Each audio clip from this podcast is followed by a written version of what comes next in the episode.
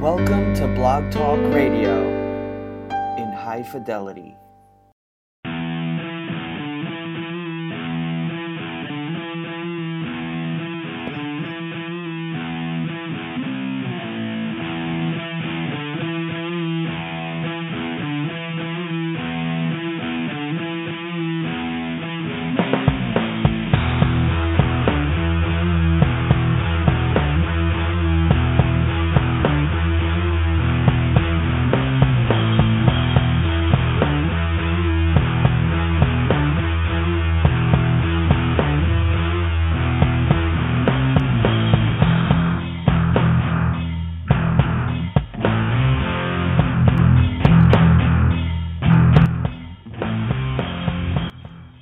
Are listening live to In Much Less Detail, the podcast, where we cut through the noise and give you your NFL breakdown in much less detail.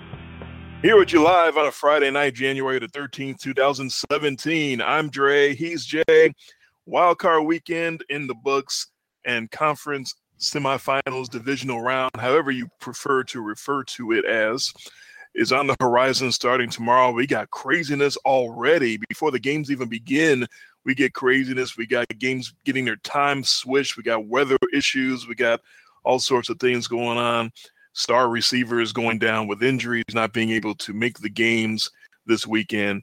And Jason, uh, you look like you had some peril there as far as making the show, but you once again make it. You get to to the to the start time just barely. I'm sure you had some drama that you had to deal with.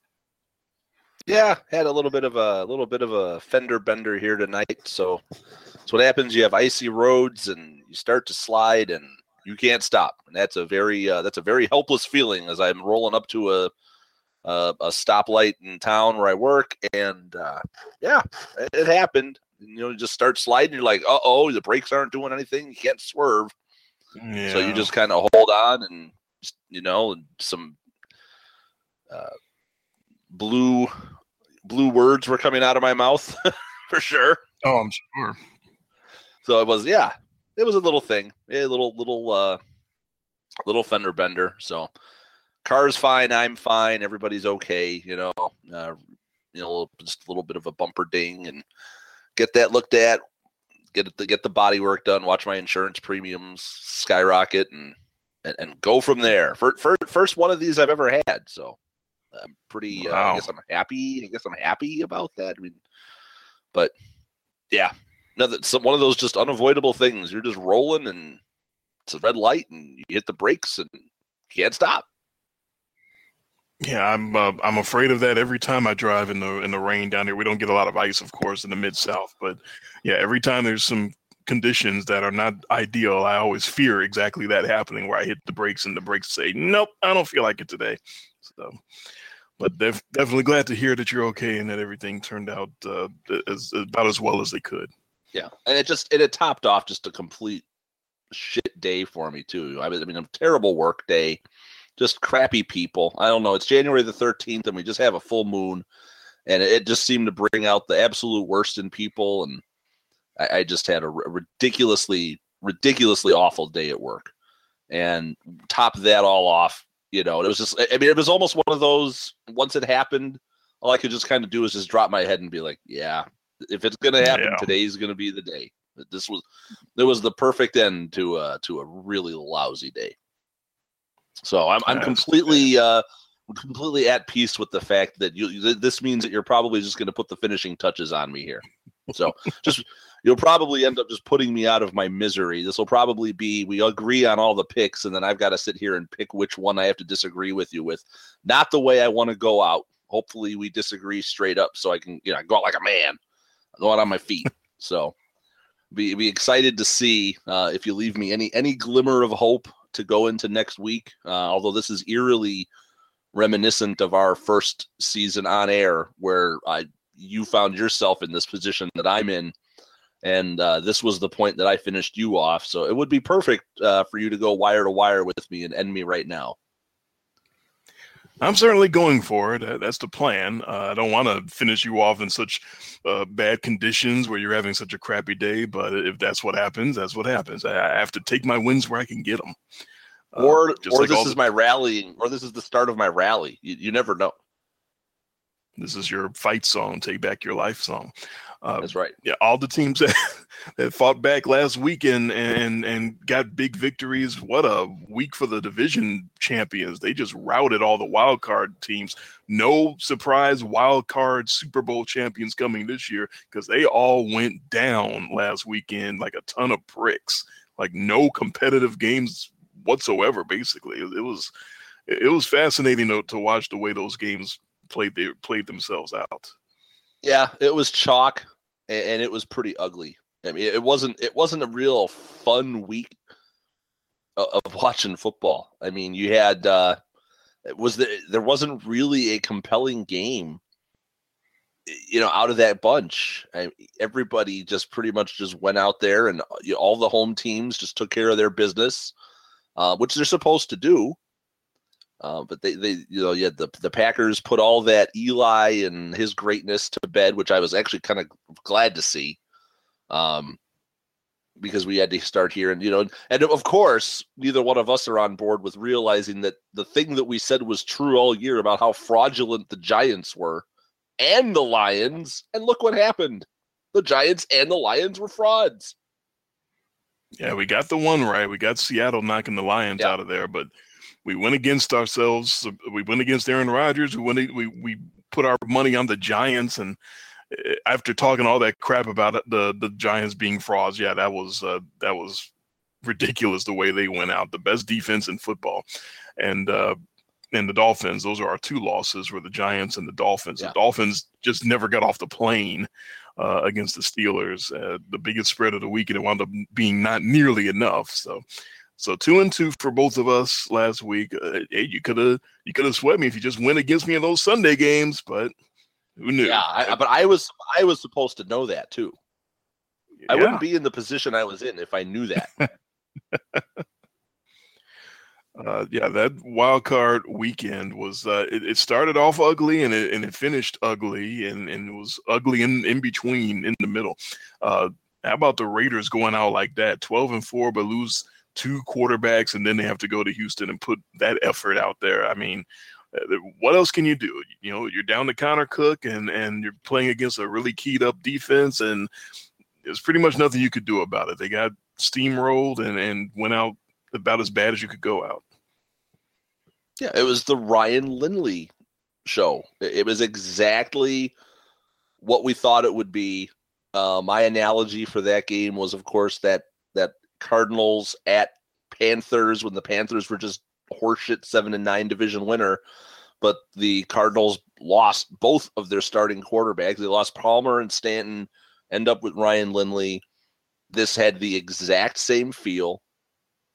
Um, with the with the Raiders losing Derek Carr, losing the backup, having to roll in there with with Connor Cook, and it was absolutely painful to watch. It, it wasn't even one of those where they were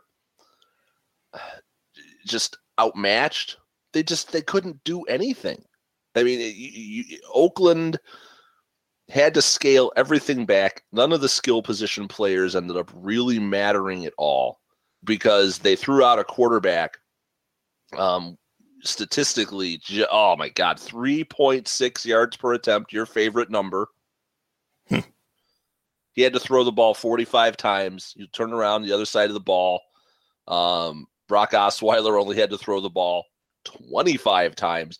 Statistically, didn't have a gigantic game, but everybody knew what Houston was going to do. They were going to get after Connor Cook. They were going to force him into mistakes. He ends up throwing three picks and just plays an absolute horrendous game. And and there it is. You know, that's what you get, everybody.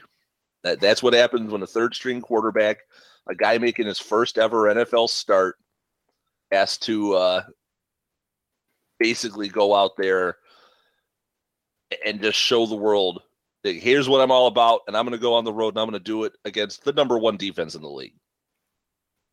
Let's Not give good. the coaching staff the uh, uh, part of the blame as well. In play calling, do you remember this roll right, throwback left screen that Connor Cook tried to throw that got picked off by Jadeveon Clowney. What the hell was that? What are you doing? Oh yeah, the the the, the tip drill, you know, where he's Yeah, tipping the ball to himself. Yeah. What has Cook shown you in his little bit of action and in practice that makes you think he could have pulled that off? Why would you even try something like that? So that's the. Yeah. That's on coaching. Yeah. Put you in a in a hole right. very early. Uh, I, they said during the game on commentary that Jack Del Rio claimed uh, that he wanted to go to Matt McGloin at some point in this game because Cook was playing so bad, but the coaches, the other coaches, uh, talked him out of it. So what that means is the guy that was the gambler all year, the riverboat gambler, taking chances. This is the one time he needed to gamble and take a chance, and he didn't do it. So he didn't gamble at the wrong time. So this is the time that he needed to actually do something like that, and he didn't do it because Connor Cook had no chance in that game from Jump Street. No, absolutely. I, even as a comparative, I went back and looked at the game that I talked about. I looked at that Ryan Lindley game. Real eerily similar. You have the Panthers no win 20, from Jump Street. the Panthers win that game 27-16. Right? Arizona is actually winning that game at halftime. Would you believe it? Um, Oh, I but you have completely forgot about that. Ryan Lindley, 16 for 28 for 82 yards. Your your favorite stat, 2.9 yards per attempt. Very, very Connor Cook like. A touchdown and two picks, 44 rating, uh, quarterback rating. Connor Cook had a 30 quarterback rating, a you know measly 3.5, 3.6 yards per attempt, and three picks that's what happens no matter how good the rest of your team is with with all the talent in the world the raiders were an immensely more talented group than houston especially on the offensive side of the ball but you just you handed the keys to the car to a kid and he crashed the car that's what happened and it's an analogy coming from me today and a day that i have a car wreck Yeah, very good. I, I see what you did there. thank you Um, And, and what does it say about Brock Osweiler that this effort was considered good? That what that he was actually looked like an NFL quarterback at times, and people were marveling like that was a great game that he had. almost feels condescending. Like if Brock Osweiler shows up and, and he plays mediocre, you just gotta got oh just oh good job, Brock. and a little pat on the head. Yay, yeah. made a throw! Yay! Um, yeah, I, but that's but that's all he had to do. Houston got up. The game was really never never in any doubt. They were they led the whole way. They didn't have to to blow the doors off of the Raiders. They just had to basically get a lead and let that defense sit on it and, and run away. Run away and hide. Let the defense take over. Um, you- could see that Connor Cook wasn't going to be, and it, it wasn't going to bring him back. And they kept showing Matt McGloin on the sideline with the helmet on, like I'm re- ready to go in the game. Put me in, coach. Put me in, coach. But why would the coaches even talk Jack Del Rio out of putting? Were they not watching the game? Didn't they see what was happening? It couldn't get worse. Well, it's the same coaching staff that called a roll right throwback left screen for Cook that got picked up. I don't know if you want to listen to those guys anyway. Right. Yeah, that is yeah. With with with the doing the volleyball, batting the ball to himself and then falling on it. And I mean that even that even got some cheers um, at my job. Some people seeing that play just because it was so athletic. Yeah, Oswald, Oswald, that that tho- that spasm of decent play that just drives you crazy because he plays a pretty much a crap game the whole way, and then he all of a sudden here's a bullet to Will Fuller, here's a go route to Nuk Hopkins down the sideline for 38, just drops it in the bucket, zips that slant pass uh, from three yards out for a touchdown. Uh, just that spasm, like oh, there's there's some there's some quarterback play. There's he actually looks pretty good. And that's what drives you insane about the. There's a reason he got a $72 million contract, is because he has spasms where he looks like an NFL quarterback, and it just drives you insane when he plays the rest of the way and, and doesn't look anything like that. Yeah, Yeah. and you know, you, diff- you get to sing a different tune this week. This isn't this isn't the Raiders rolling in with a third string quarterback. Houston's going to be facing a li- little, bit, slightly little bit larger uh, test here going to New England this week. And Houston got to, to pin their ears back on defense and come after Connor Cook once they got that lead. They made him look terrified. And you you, you know what that looked like? That that, that kind of looks like what a defense does to, I don't know, Tom Brady. That, that's kind of how you beat Tom Brady. Just by the way, that's not foreshadowing my pig necessarily, but that's kind of how you do it. You, you, get after him, you make him terrified, you, you beat his ass, and you bust him in the fucking mouth, and, and that's that's how it goes. So you know, maybe it, it's not about. It's not. That's a little more, I don't know, primal as far as like just beat him up and make him make him afraid. I don't think that's what it is. Is I think that that offense of the Patriots is so reliant on timing that I don't think Brady gets rattled as much as I think that he gets, you know, out of sync, if that makes sense. Um, where it's this basically he's throwing balls to guys before they're even into their breaks. And when you're watching the rush in your face, that's really hard to do. So I don't know if it's an issue. Brady's been around a long time. I don't think he, you know, I don't think he gets scared or he wilts under pressure. But if you can really get after him with four, especially if you can get after him with four and have those guys in coverage filling up spaces, you know, taking away some of those angles on all these timing routes, because you don't really see this Patriots team anymore. You don't see Brady in them. They, they don't. It's not about extending plays. It's pretty much one, two, boom, ball comes out, you know, and really quick, and everything looks very. When they look in rhythm, you know, it, it is like you know, it's like a metronome going back and forth, watching that offense move down the field. It's just like you know, they're just moving that thing. They really don't care too much about the running game. So that's the key for the Patriots is can you throw can you get them off schedule you know, more than anything else. And that, you know, and Denver did that, and we'll see if Houston can do that. Yeah, that's what I'm saying. That Denver game last year, Brady doesn't look rattled or scared in any other game, but he sure the fuck did last year. After Von Miller came and got him a few times, he started looking around before the, the rush even got there after a while. So we'll see how we pick that game later on. And they still came a two point conversion away from tying that game. Mm-hmm. This is true. So, yeah. Yeah, the other game we got right last week, the Lions go into Seattle and put up six points. That that great Matthew Stafford offense uh, gets reduced to nothing. yeah. It's so hard to beat any team in in the NFL, but any I mean any team, high school, college, whatever. You have no running game and you refuse to throw to Richard Sherman's side. That's really hard to compete when you're basically any play you throw you have is going to be a throw to two thirds of the field. That's it. You're not going to run. You're not going to throw to Richard Sherman's side. You're only going to throw to someone open within these two thirds of the football field, and that's how we're going to try to win an NFL game. No, that, yeah. that's not going to work. No, all I remember that game for is you sending me a text halfway through the first quarter that just says, Paul Richardson, seriously? Oh my God, the, the the catches that he was making, that just the one for the touchdown, the first one. Yep. That's when I sent you the text. Then he went on to make two more miraculous catches after that. So, uh, X Factor uh, jackpot once again for for Jason. Unbelievable. Yeah. Thank you. I'm good for those every yeah, you know, but one a season. I can I can have a good one. Um, I had a feeling. Um, I, you know, I expected it more as a deep threat um, just you know take the top off of that Detroit defense. I did not pick this because of his circus catch ability. You know, I was not expecting you know Barnum and Bailey's out there, but that that touchdown catch that he made, I mean, it's it's all it's indescribable. The catch, you know, sort of roll the I almost like he caught it.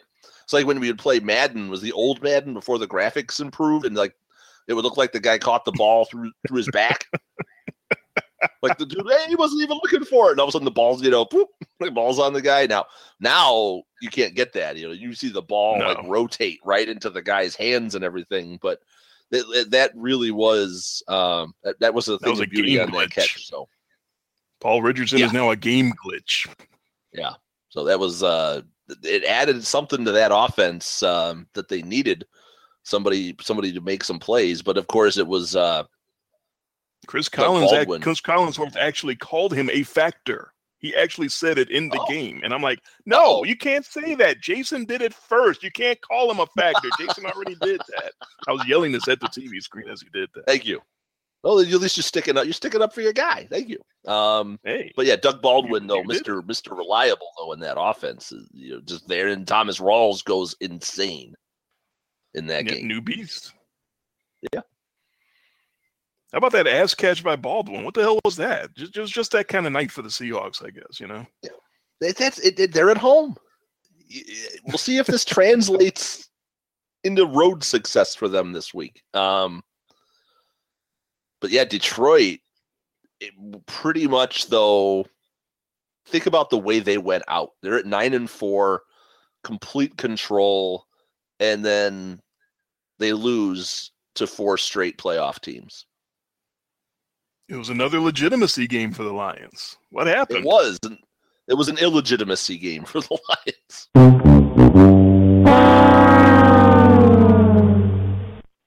You can't keep losing all these legitimacy bowls because, yeah, you become illegitimate after a while. That's yeah. uh, and Jim Caldwell is going to keep his job because of that nine and four start. But you look at that finish and you go, is he really the right guy? Is this really going to be any better next year? I don't know if it is or not.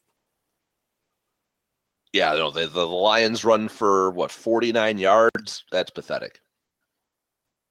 It's about what I thought they would. Though. I mean, it's, that's pretty much exactly what I had them going for. But again, the, the ignoring one side of the field that Richard Sherman is on is eh, you're trailing. At, at some point, you just do it because you you have no other options, and you just why not? You know what the hell? Let's you know let's test them off, see what happens. It's you can't win like that trying to cut off one third of the field is is just not going to work at all. But some big drops as well by the Lions didn't help. Uh, Eric Ebron dropped a, a, third down. Golden Tate dropped a third down. Marvin Jones had a big drop uh, in the third quarter, I believe, that could have gone all the way for, for a touchdown. He just let it slip out of his hands. So not only now you're working with no running game, you're ignoring one side of the field, and when you do find some open receivers, they're dropping on the ground. They, they had no chance. The, the yeah. theme of the of the weekend for all four of the wild card teams. Eventually, you got to the point where you looked up and said, "These guys have no chance to win the game." Right. Yeah, and that was a competitive game you know, even going into the fourth quarter, I mean, it was a, it was a one score game, but it was one of those one score games that still felt over. Right. It was a one score game because the Seattle offense is not where it's supposed to be right now.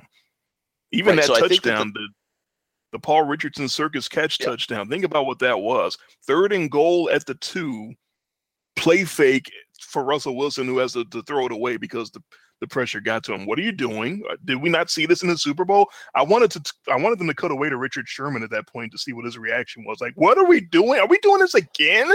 And so fourth and two, they don't kick the field goal. They go for it. They ran another play fake. And, yeah. and, that's when Richardson made his circus catch. So Darrell Bevell just likes to live on the edge. He just wants to ignore any running attack when it's one yard or two yards to go to get to the goal line. He's just out there uh, on a ledge and and so that offense is still not very impressive. That's why that game was actually competitive, but it wasn't anything the Lions offense was doing. Yeah, I was waiting for him to cut away, just you know, after those two calls, cut away to Tom Brady with his hands on his head, going, "Oh my god!" like you know when they won the Super Bowl. Yeah, because of that. So yeah, like Tom Brady, like, "Oh my god, we won!" I mean, that, that's just that was like that was like a World Series, you know. Um, when when the Cubs get the go ahead run in the tenth inning of Game Seven, and Anthony Rizzo gets to third base, he's got his hands on his head, going, "Oh my god!" You know, like he just can't believe what's happening. Yeah, that that's how you kind of feel with that Seattle offense. You're like, "What are you doing?" Uh, so, so yeah, the, the 26, the 26 is a little deceiving, if you ask me. Right. Um, because that was a lot of late points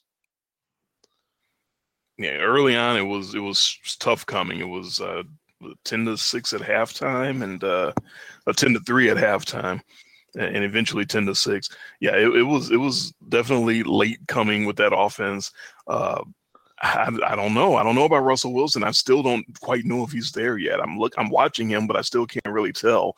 Uh, he, he did not try to run much in this game. He's, he's still hasn't tried to run much since all of his uh, knee and ankle problems earlier in the year, and it, and it's really changes the dynamic of the team when you don't have that element. So they overcame it this time, but uh, we'll see about the next game. Now, I don't know what the, the Dolphins could have been saying when Pittsburgh came out and did what they did to them. I, I have nothing to say about the Steelers. I have nothing bad to say about it. They they just came out and, and beat that ass. I mean, it's just and those triplets. Did they did they look a little fresh after uh, not playing it all the week before? I think they looked a little fresh. They had their own little bye week there, and it, it worked out perfectly for them. And they didn't need to play. And, you know, and it turned and it turned out that Miami though, my, Miami just didn't show up at all. No. I mean, we we vastly overestimated Miami's effort or lack thereof. Um, they couldn't stop Pittsburgh on the running uh, uh running attack. Uh, Roethlisberger basically threw the two big early touchdowns and and and, and stopped. Yeah, I mean, Roethlisberger. Nothing else yeah, uh, Roethlisberger had a 50 yard touchdown and a 62 yard touchdown. So he had 112 yards of touchdown passes in, in, in, in passing yardage uh, halfway through the first quarter, finished with 197 yards for the game. Yeah. So that was, hey, we got the lead, guys. We're just going to sit on this thing, and then it was, and then it was the Le'Veon Bell show the whole rest of the game. And my Miami is just giving up eight, nine, 11 just just chunks on the ground. I mean, there was Pittsburgh was in second and two, second and one, third and one the whole game. You're not going to win a game like that. And then you have Matt Moore gets his no. gets his brain scrambled on a, just a hellacious hit, dirty hellacious hit. Gets knocked out of the game for one play, but comes somehow just and he is down on the ground, out for a while. It was one of those services like, for Matt Moore will be held tomorrow morning. By yeah. the way, you don't know who he is. You didn't know who he was, where he was, anything, and he's back in the game the next. And he didn't play. He played okay, you know, on the on the stat sheet, but he didn't come back into that game.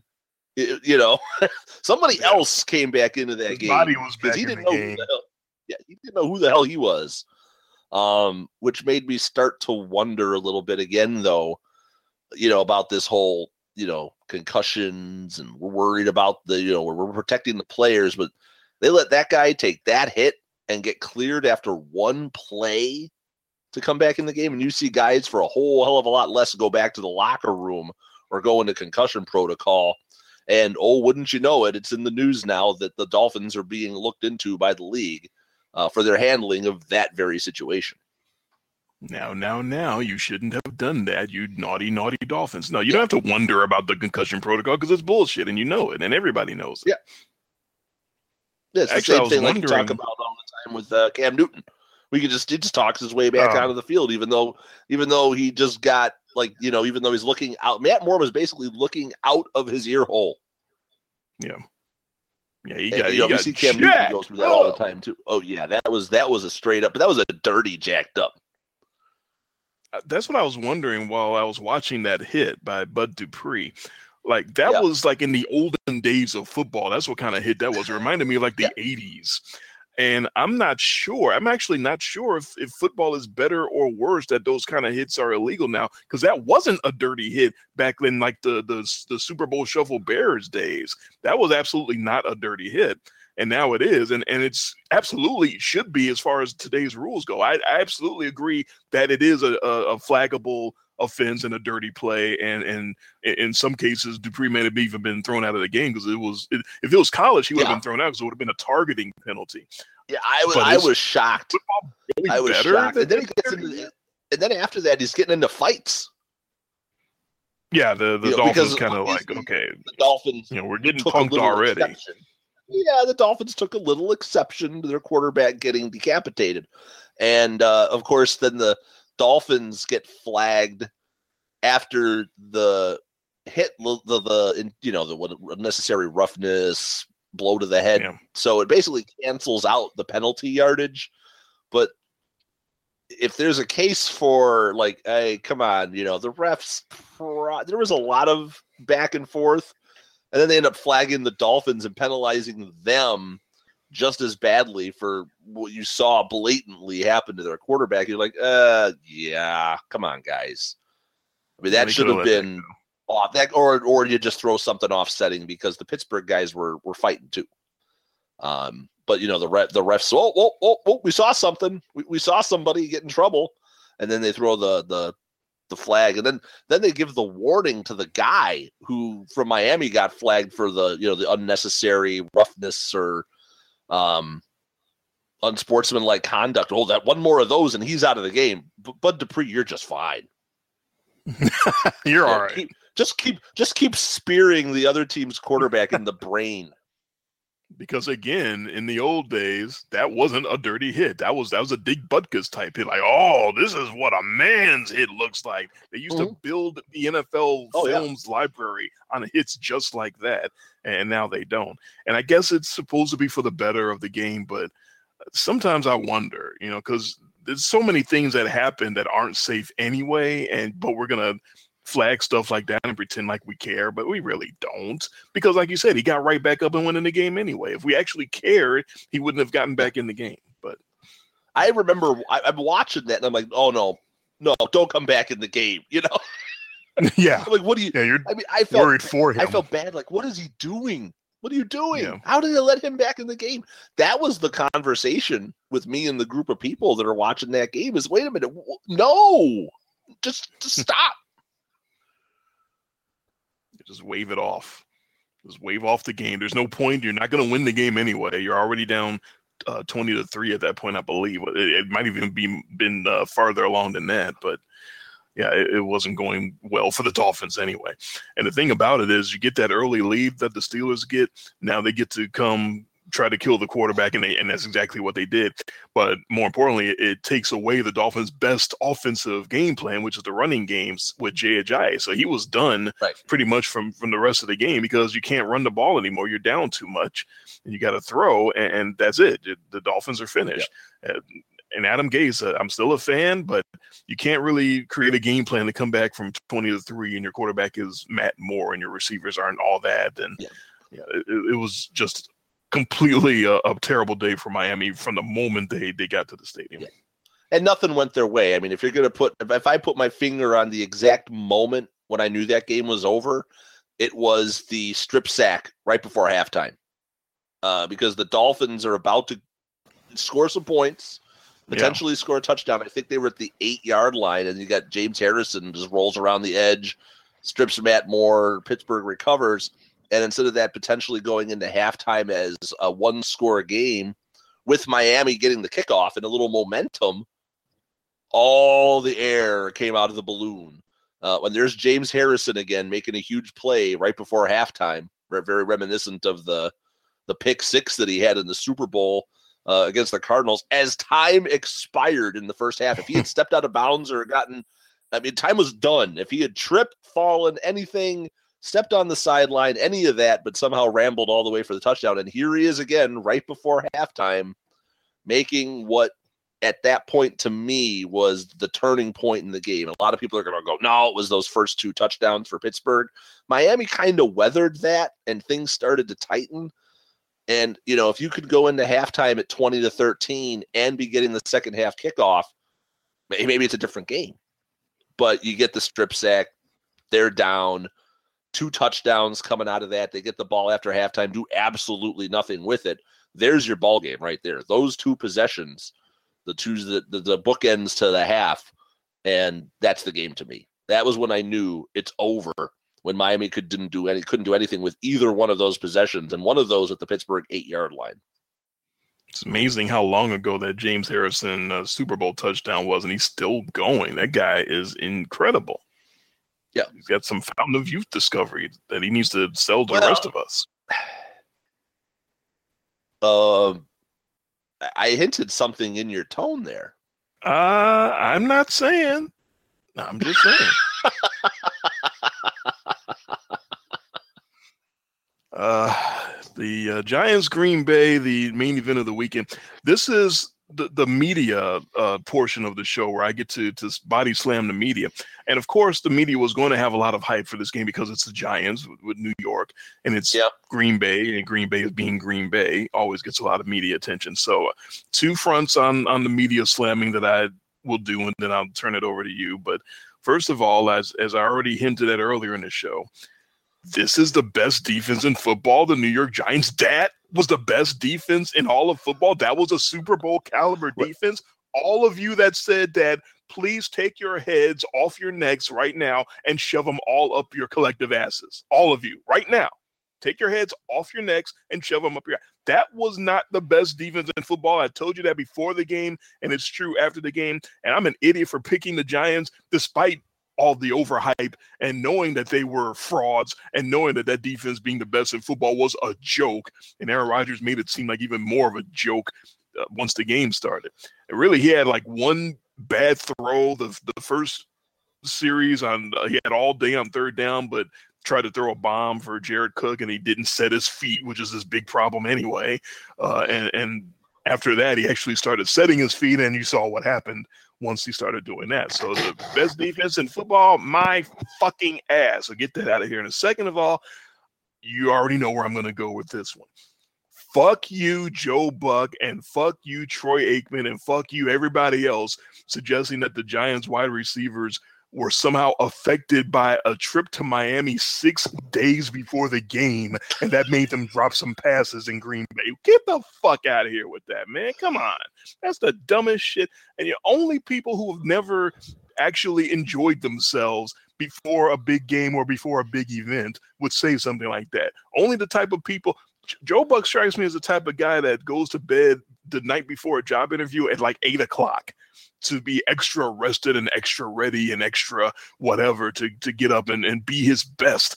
It's because some people have to do it like that. Others don't. Others actually get to go enjoy their lives and, and get a couple of pictures taken as they're enjoying their lives and then get back to work six days later and play the game. Odell Beckham dropped some passes. I've seen him drop passes in games before. Maybe not quite this many, but I've seen it happen before. Uh, he made the wall pay apparently in Green Bay for for all the passes that he dropped, but I don't know if they're gonna if they've repaired that yet or not. Uh, but this please stop it with the the the trip to Miami somehow made them less prepared and and. and even going half-assed the way I think Troy Aikman sort of suggested it was, he tried to play it both ways. He suggested it was ridiculous that the trip the, the thought that the trip made them worse at football six days later. He, he suggested that that was kind of stupid.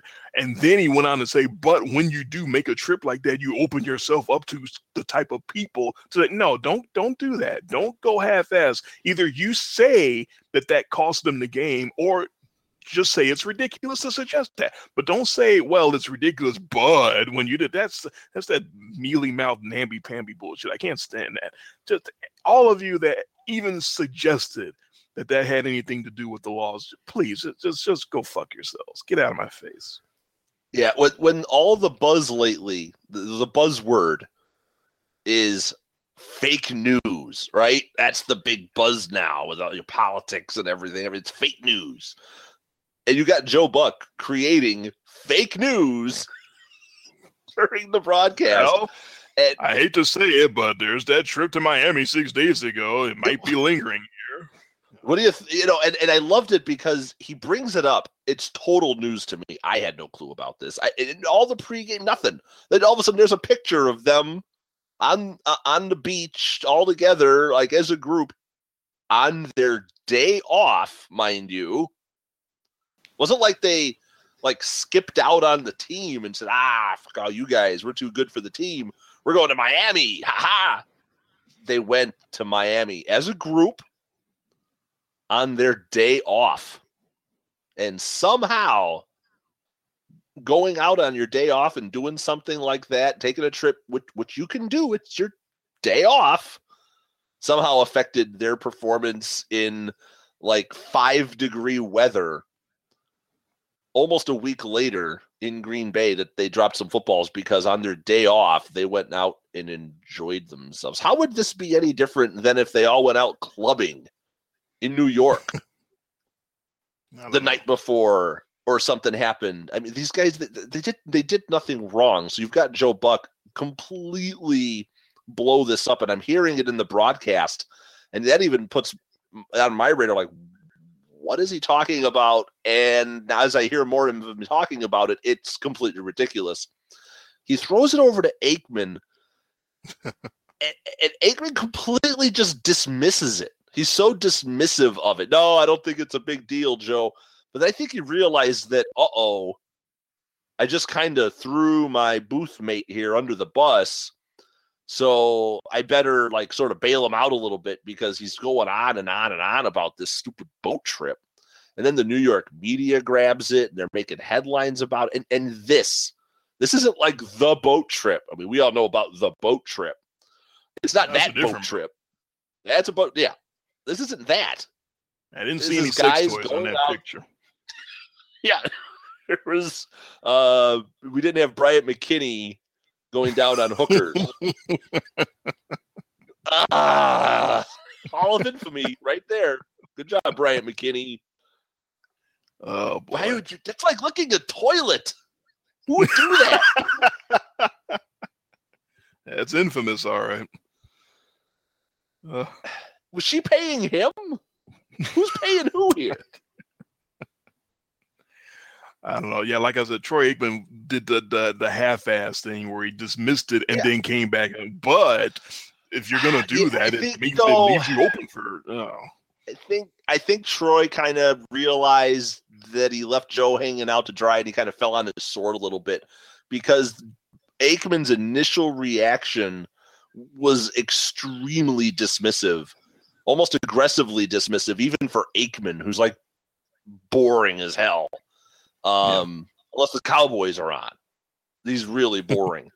and it, it, you know, it neither it, it, they always hate him up. They hate those guys up here because they're, they're they're convinced that Buck and Aikman just hate the Packers. But it was really hard to hate the Packers because they were just lighting up the Cowboys. Um, and even after Jordy Nelson, um, it, we knew it was ribs right away. I mean, I'm yeah, like that's that. that that's that's that's ribs, that's kidney, that's a lot of bad shit. When you actually see the helmet go into Jordy Nelson's rib cage and keep going, yeah, yeah, you know, look like the guy's helmet was halfway into Jordy Nelson's body. You're like, oh, I don't think he's getting up from that. He's not. He, he's not going to be okay. Um, and clearly he's not. He's got broken ribs. He's not going to play. I don't. I loved how they kept like, well, maybe. Are you kidding me? No. Yeah, I'm. I'm exactly with you. I never. I never thought he was going to no, play this week after seeing that hit. Yeah, you just knew he was done. He's got broken ribs, and who knows what else going on internally.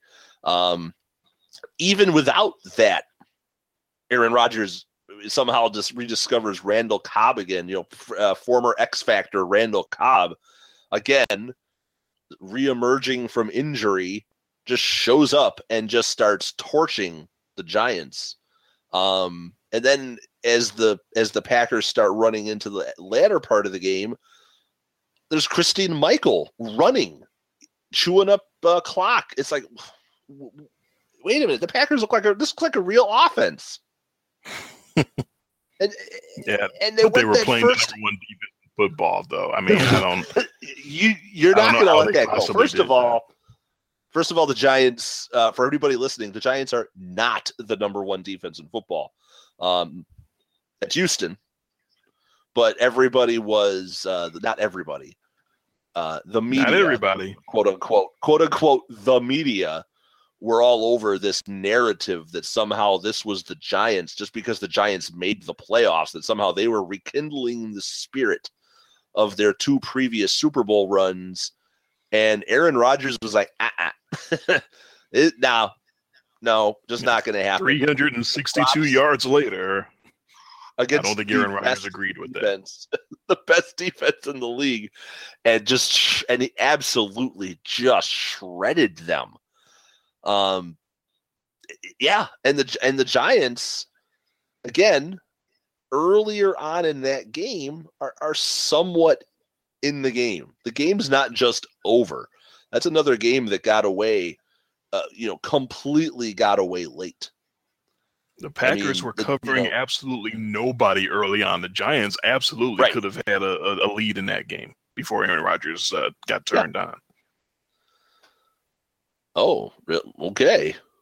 Well, you know what I mean. Oh, oh yeah, okay. Before his switch got turned on, I mean. That doesn't sound any better, does it? what?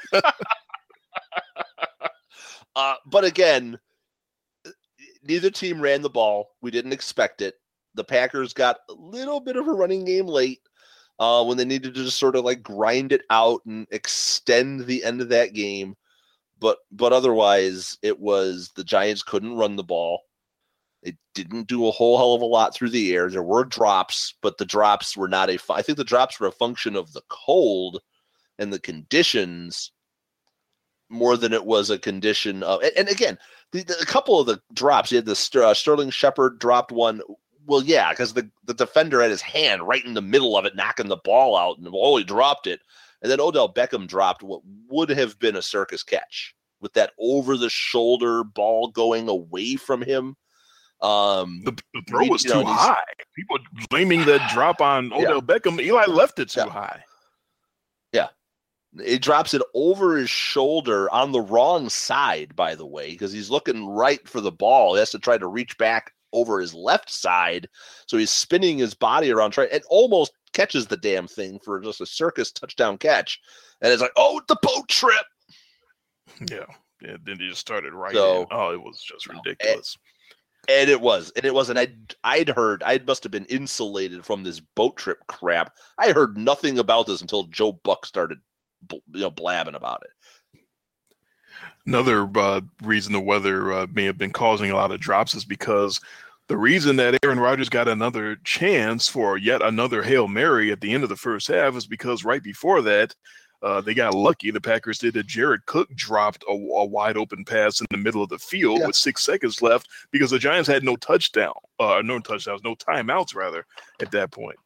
So if he catches that ball, the, the they're not going to get up there and clock it in six seconds. The half would have ended, but Right. because he dropped, uh, that let Rodgers get another hail mary off to, to Randall Cobb in the back of the end zone, and, and the, the best defense in football couldn't stop that either. So boy, I just I don't know. I, maybe they all went on the boat and we don't know it. Maybe uh, maybe the defense was on that boat too and just didn't have their pictures taken. I, I don't know what to say. and, and and we don't ever talk about this for hail marys because we we we all know that anything goes on a hail mary you could like really like pull out a, a shank and shank a guy in the end zone on a hail mary. But randall cobb very subtle if you watch the highlight because all they show is the catch gets away with the most obvious blatant push off that you will ever see to get that separation in the back of the end zone. Basically just shoves off the pile.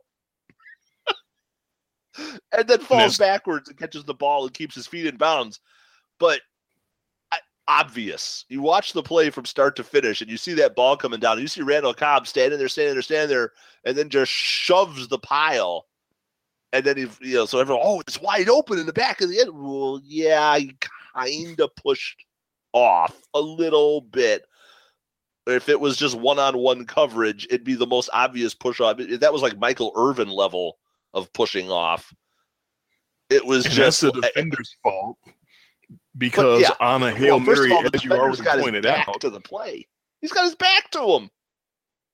it, you defenders all do the same thing on a hail mary is with their back to the uh, to the to the receiver they reach back Yeah. while looking up at the ball and push off the receiver they all do that so that's the Yeah. defender's fault for not doing that you have to get so your hand on the receiver and get rid of him while you're looking up at the ball so you can make it look like i was just making a play on the ball i was just looking up at the ball because they don't call that either when the defense So does the it or when the offense does You're ready to just jump up and make a play or knock it away. But there's Randall Cobb right behind him, just sort of like with his hands on him, waiting, waiting, waiting, waiting, shove. Hey, look, I'm wide open for a touchdown catch. I mean, it was beautiful.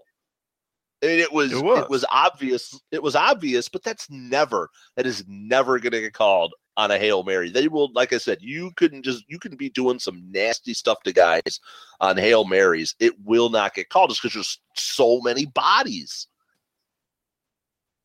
and, and that's It- the, it's, the it's, defensive it's offensive and defensive pass interference. You cannot call anything on a hail mary. No, absolutely not. And then from there, the uh, the story of the second half is uh, what Aaron Rodgers did. Just took over and just made catch after catch. It did the Fred Astaire footwork. The but but the difference is he set his feet in the second half yep. before he actually made those throws. So you can do all that dancing around shit. You can do the Michael Jackson, you can do the Lindy Hop, you can do the Charleston, you can do the, the hustle, you can do whatever you want, so long as you set your feet yep. before you actually get rid of the football. And it made all the difference for Rodgers in the second half. And where Aaron Rodgers gets a pass in this game is in the first half. Basically, the exact opposite. That first half for Aaron Rodgers, this was the the Packers offense. Take the snap, dance around, dance around, dance around, dance around, dance around, sack. That was the Packers offense in the first half. That was it. It was it was it was so frustrating watching that because he's just dancing, dancing, dancing, shuffling the feet, shuffling the feet, shuffling the feet, shuffling the feet. Six seconds, seven seconds, sack. Oh, there you go. And we're talking sacks, like 15 yard sacks, like twice out of field goal range. Um, right completely ridiculous. But because of the just torrid second half he has, gets a pass for a first half that looked a lot like what we saw out of that Packer offense for most of the year. So again, which team are we going to get going to Dallas this week? Are we going to get the Aaron Rodgers with the happy feet, who's going to dance himself out of good plays and dance into sacks, and or are we going to get the guy who just shreds the other team? Oh, that's the big question. that, that touchdown pass to Randall Cobb. To figure out. There was a there was a legitimate touchdown pass to Randall Cobb. It was like a thirty yarder where they clocked him at over eight seconds before he threw the ball. Yeah, yeah that the footwork is unbelievable. Half, that would have been a sack. Yeah, dude. I guess good coverage on the Giants. We we don't have the all twenty twos to know why he was holding onto the ball like that, but he let it go in the second half and he, and he made some great plays. So. But that's what everyone is wondering: which which Aaron Rodgers are we going to get, and which Dallas Cowboys team are, are we going to get? The uh, the rookies doing what they had done in the first half, or uh, you know they they sort of turned down a little bit as the uh, as the season went on. The second half they weren't quite as impressive. The numbers say so, and actually watching them as well. So will that bye week do them good, or will it set them back and, and set their progress back. Uh, we'll, we'll all find out coming up in a couple of days. So it's time to make these picks for the uh, divisional round. I guess I'm doing the honors once again this week. Yeah, you almost have to. Yeah. Just just leave us more than 90 seconds for the last game. I- will try. okay. Um, First, I will tell all of you you are listening live to blogtalkradio.com slash in much less detail. To listen to this show as a podcast, you would go to iTunes, your Apple device. You would go to Mixcloud, player.fm, the TuneIn app, Blubbery or Blueberry, whichever way it's pronounced, uh, or any other podcast app that we are on. You search for a much less detailed the podcast to see if we are on there. And if you see us, then subscribe and you'll get every episode automatically sent to you when it's ready. Uh, I am on Twitter at IMLDDre. Jason is on Twitter at IMLDJTG. Our picks will be up on the blog after the show is over.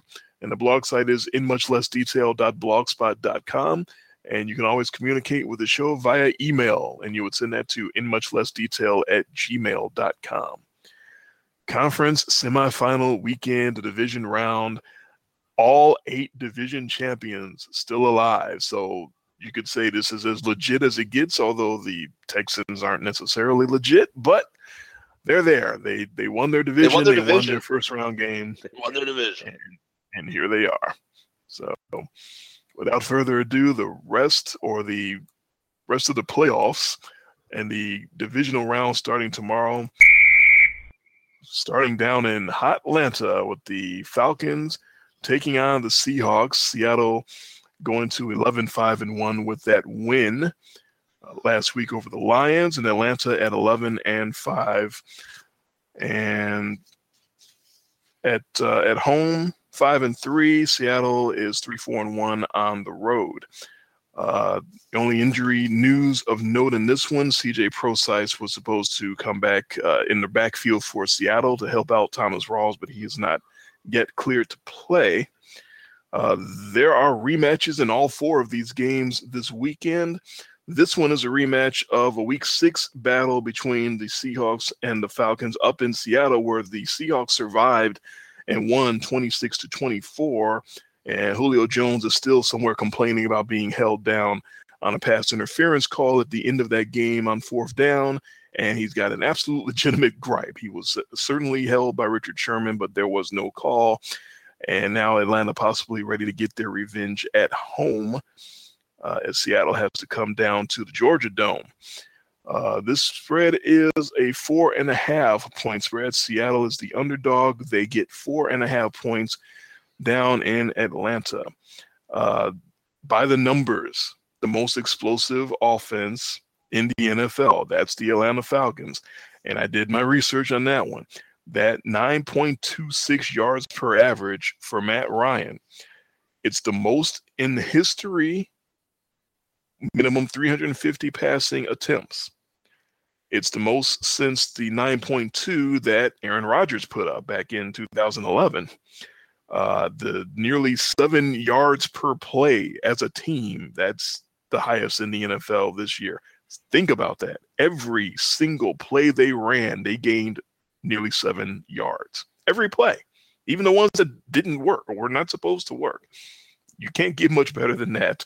That's what the Falcons are. And then they're facing the Seattle Seahawks, known for their defense, championship defense, got the, the ring, got the hardware to show for it. Uh, this one may be a record for a number of possessions in a game because with Seattle's leaky offensive line, you saw what happened last week with Russell Wilson. He's not going to take off and run very much anymore, it would appear.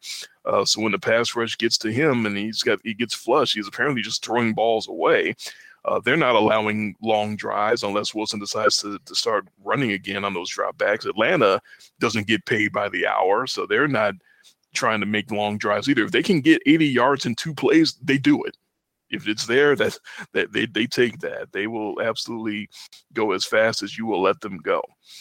This is Dan Quinn's uh, Atlanta defense. He's coming from Seattle, of course, if you remember, the former Seahawks defensive coordinator. So that Atlanta defense, we talk about it being in the mold of Seattle, and that's in strengths and weaknesses. So it fast and to the ball, but also sometimes a little light, sometimes uh, not as stout as, they could be, and they can get pushed around a little bit. So that's for the good and the bad.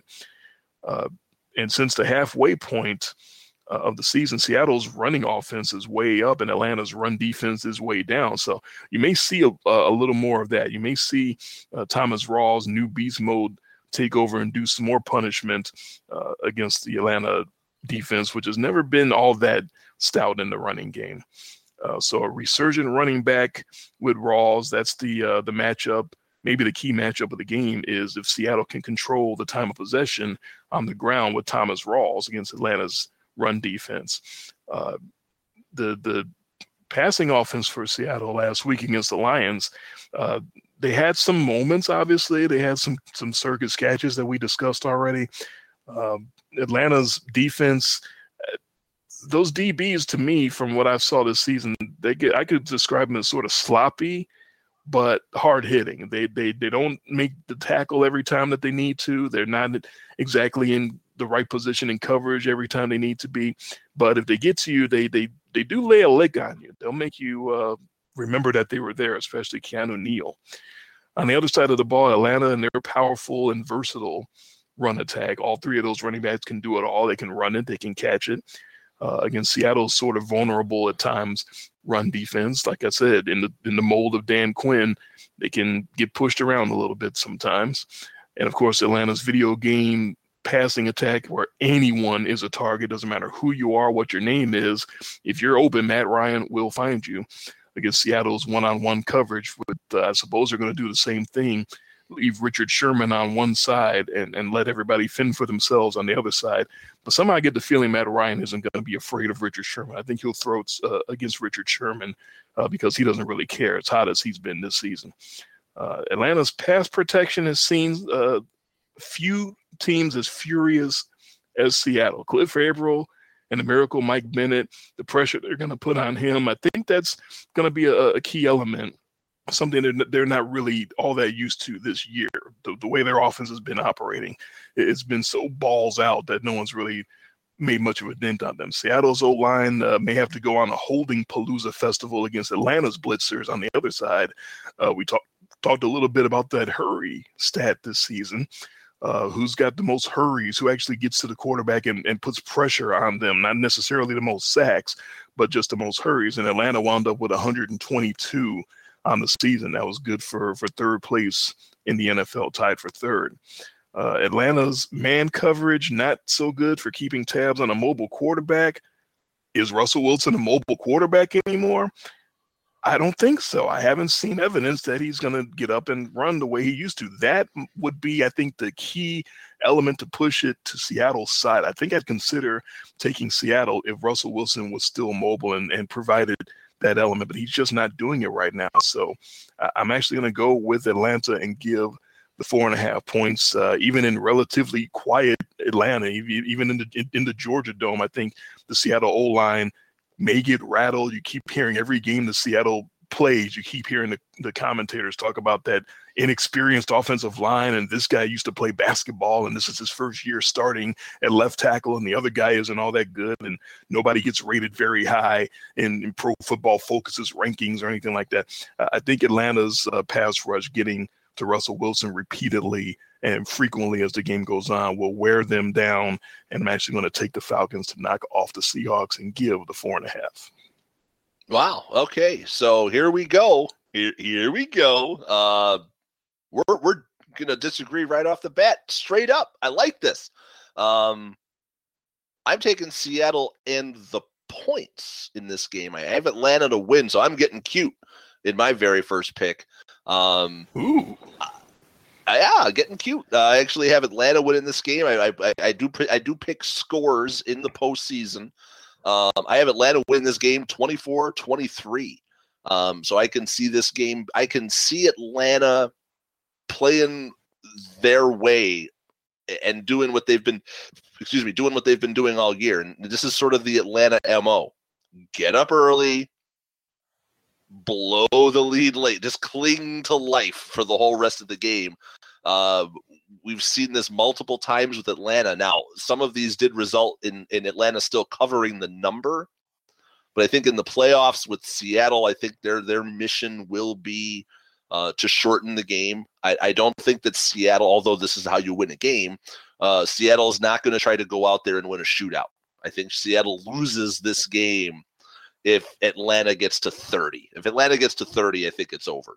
So they have to keep the amount of touches um, that that Atlanta offense gets down and and and give Thomas Rawls the ball and, just grind some clock. There's you know there there may be no shame in playing a little field position and punting deep, and maybe Matt Ryan makes one of his Matt Ryan esque type plays, the ones that we haven't seen all year, where he makes the the soul crushing pick. I mean, this would be the perfect spot for him to do it. Um, people are very quick, of course, to jump on Matt Ryan because he's you know he's got the one and four playoff record. On the positive side for Atlanta, the one was against Seattle, so um, and, and that was also a very tight game. Um, but we didn't have the explosiveness. The one thing that worries me, um, you know, and I always think about you know a blowout and this is the only thing that worries me for Atlanta is when I think about which team is more capable of blowing out the other. I think Atlanta is much more capable of blowing out Seattle than the other way around. Um, especially if Matt Ryan is able to start airing that ball out deep. And that's when you start to to miss Earl Thomas. Um, so are we going to see you know, great if Richard Sherman is taking care of his side of the field? That's good against Detroit, but uh, as as someone very fondly said one time, this isn't Detroit. this, Damn you know, it, this is this isn't Detroit. That's right. I don't think, like you said, though, I don't even think Matt Ryan cares about Richard Sherman because there's going to be sometimes four and five guys out there wide open just running free? Is it going to be Coleman or Freeman coming out of the backfield? Is it going to be Gabriel? Is it going to be Julio Jones? Is it going to be Sanu? Eh, eh, very healthy. Both of these teams extremely healthy. You basically ran down with Prosise, the only injury of note at all in this game. And, and that does bode better for Atlanta than it does for uh, Seattle, just because this means that Matt Ryan is going to come into this game com- just fully loaded. But I, I think on the plus side for Seattle is their their whole mission is going to be um, to just sort of grind this thing to a halt. Even if they're losing, I don't think they go exclusively to the air and try to come back by throwing. I don't think they're going to be able to throw their way into this game. They're going to have to run their way um, if they have a chance. So that's why I'm going with this as a 24 23 game. Um, and I've, I've given my X factor in this game to Steven Terrell, who's going to be Johnny on the spot or have to be Johnny on the spot, either for good for Seattle or he's going to get completely picked on uh, out coverage, being the replacement at safety for Earl Thomas. So if they pick on him and as sort of the weak link in that secondary, you start to see a lot of uh, a lot of lot of seam routes, you know, you know, a lot of lot of lot of guys, guys running free up in the middle, uh, uh, where, you start, you start to see a lot of deep and doing kind of tight end, hold that, hold that safety in, maybe they're running the ball, and then all of a sudden there's Taylor Gabriel on a 65 yard touchdown pass, couple of. Uh, uh, I think either for good or bad for the Seahawks, Seahawks it's going to come down to the, the guy with the the target squarely out of the guy's back, and that's Steve Terrell. Well, I'm glad to hear you say that you don't think uh, the Seahawks have much of a chance if they let Atlanta get to 30 because I didn't give my score prediction for this game, which is Falcons 45, Seattle 30. I think it's going to be one of those wow. Georgia Dome type up and down flying through the air type of, of games. Uh, wow. And it, you like that's over, favorite. like you're. You like the over. I think I like the over. Whatever the over is, I, I like it a lot. Uh, and my X factor for this game, I have to go to some body parts because I just referenced them how uh, important and valuable they might be. It's Russell Wilson's legs. If his legs are feeling good, if he can do what he used to be able to do, like I said, uh, Atlanta can tear back in that man coverage and look up, and there's Wilson running right behind them for 15, 20 yards at a time, uh, screwing up their their coverage completely. That's a huge factor. Uh, this year, Russell Wilson's stats, rushing the ball, running the ball, are the lowest of his career. The 259 total yards and the 3.6 yards per carry. Those are both the lowest in Russell Wilson's five year career. And if he finds his legs magically on the turf in the Georgia Dome, then that really makes it a completely different game. And I'm honestly uh, afraid of that if he's been sort of taking it easy and playing possum. And if he feels like he can uh, explode and do what he used to do tomorrow, then that makes a different game. But uh, so long as I haven't seen any evidence of that, I have to go with the Falcons. Well, there you go. We disagree already. All right. On to the Saturday night football game. And I know this feels like the typical New England Patriots ass kicking on, on Saturday night in the divisional round. It's got that that feel. It's got that type of feel that the Patriots they get their bye week, they're rested up, they get the first playoff game out of the way earlier in the day, and then they take the field up in Foxborough and say, "Okay, time for us to do what we do. Time for the the real team to take the field and and do what they're supposed to do." Uh, and Houston knows this feeling because they came into Foxborough in 2013 in the divisional round, feeling good. Uh, won their opening round playoff game, thinking they're going to go into New England and give them a fight, and they lost 41 to 28 in that game as nine and a half point uh, underdogs.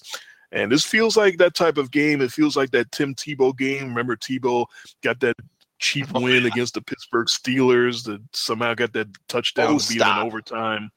You're just bitter. you're just bitter because I cheap. totally. You're just bitter because I totally had that one completely cheap win. Um, and everyone's got Tebow mania and feeling great about them. And then he goes in the next week to New England and just gets destroyed. Uh, it's got that type of feel to it to me. And the public believes it does as well because nine and seven Houston now, 10 and seven with that win last week. This is the division champion. This is not some wild card team. This is the actual AFC South champions. Are 15 point underdogs at Tom Brady and the 14 I mean, the dog, The dog shit Jets got 17. what they did, I forgot that it was seventeen. Yeah, a Oh couple my weeks God. ago. Yeah. Oh, like week okay, I thought 16, the Jets got 17, and the Texans, a division winning team, get 15. You're That's 15. I respect. thought you were. I thought you were referring back to like one of those Mark Sanchez teams or something like that. No, this was like just a couple weeks ago. Right, right, right. Uh, so yeah, 15 biggest, one of the biggest. Uh, I didn't do the Yeah. research on that, but definitely one of the biggest spreads in the history of the NFL playoffs. Uh, it- I couldn't believe it when I heard about this line earlier. So I think it may have been about. I think it may have been 16. I think it's come down uh, to 15. But Yeah. yeah, that that's what people think of Brock Osweiler and, and the Houston Texans. Two and six on the road against the Patriots, six and two at home. Although that's a little strange when you think about New England being 14 and two. Both their losses were at home, so maybe they're not as invincible as everyone might think. This is a rematch of the Week Three Thursday night affair in which the Patriots shut out the Texans 27 to nothing. And it wasn't even Tom Brady as the quarterback. That was behind Jack Brissett. The great Jack Brissett was playing quarterback that night and, and beat the Texans by 27. But it's a Thursday night game. That road team always seems to be at a disadvantage. I would tend to sort of throw that away in my mind, but I don't know. It's it it is kind of scary to think that they got beat that bad and it wasn't even Tom Brady uh, at the helm. But now Brady is there, uh, taking on the Houston defense, which is probably, to me, the closest defense in the league, in the entire NFL, the closest sort of clone to the Denver defense that choked out the New England Patriots last year. For those of you that forgot, the Denver Broncos got a chokehold on the New England Patriots and Tom Brady and choked them out and took them out of the playoffs last year. And it was a defense that looked a lot like this. When you think of Von Miller eh, coming around the edge, just a complete terror and no one can stop him. Jadeveon Clowney kind of looks like that at times, doesn't he? You have to admit. When you think of DeMarcus Ware on the other side, backing him up, the veteran presence, uh, making himself known and, and causing havoc on his end. Whitney Mercilus kind of looks like that sometimes. He kind of comes in as a tornado and you don't see him coming necessarily. When you think of the secondary with the no fly zone and you got Chris Harris, uh, Aqib Talib, you got some great defensive backs, some great man defensive backs that will just play you straight up one on one and won't back down from you and isn't afraid to take on any receivers. They kind of look like that too when you think about Kareem Jackson and Jonathan Joseph and AJ Bouye. They are a real close clone to the Broncos, and that's what makes you think, well, 15, huh? Well, not if they get a, a defensive effort like they got uh, against uh, the Oakland Raiders. Not if they get a defensive effort like the Broncos got last year against the Patriots. So that right off the bat gives you a little bit of pause with that point spread. Uh, on the other side, Jabaal Sheard and Rob Ninkovich can get home against the Houston protection and make it a long night for Brock Osweiler. Uh, you know, Malcolm Butler and Logan Ryan, uh, that's a real deal for the Patriots. D. They may they must not allow any home run balls to DeAndre Hopkins and Will Fuller. They have got to play their tight man coverage and shut those guys down as well. And Devin McCourty back there will lay the, the lumber if you let him get an opportunity as well. So the Patriots defense, one of those defenses that are they're kind of sneaky in, in in the way that they play. You don't really think much of their defense. Of course, no one thinks about the Patriots D when you think about New England, but they got some players as well. They they make some plays and, and they're they're pretty stout uh, in their own right.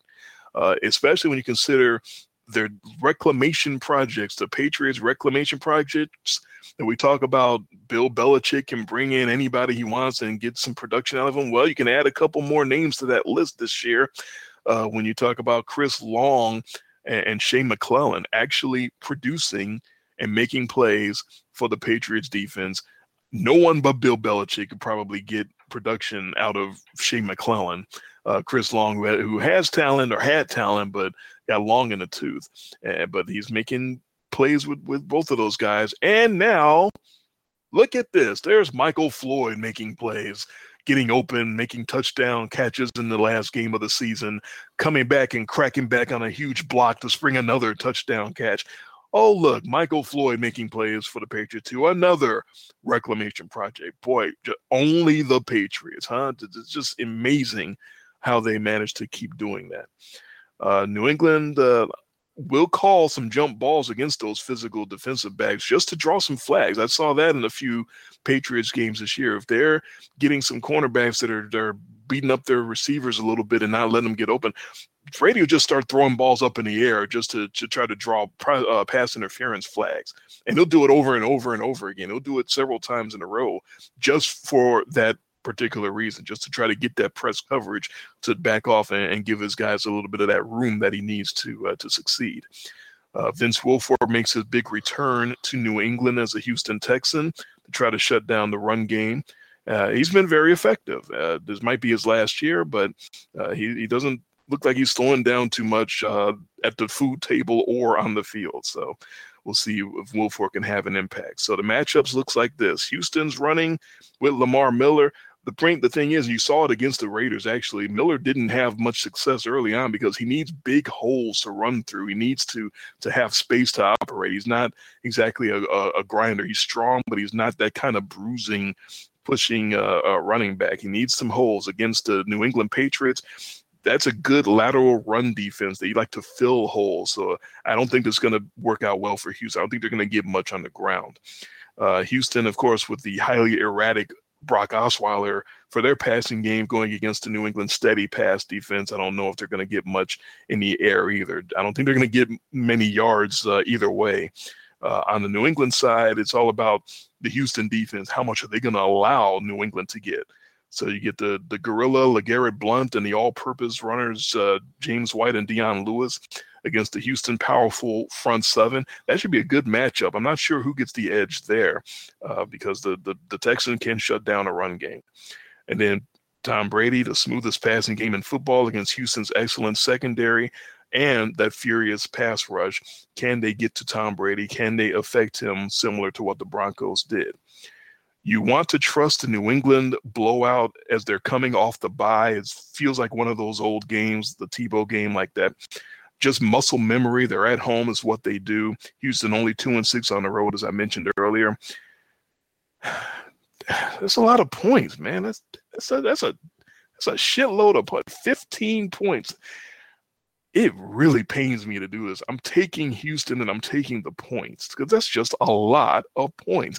I, I don't want to play the disrespect card either. It's just Houston's defense is just that good. Whether they feel disrespected or not, they're actually good enough to hold Tom Brady to something relatively considered a, a down game for them. So, based on just that, I'm actually going to take Houston and the points, and I actually got New England winning by 14. I'm calling New England 27, Houston 13.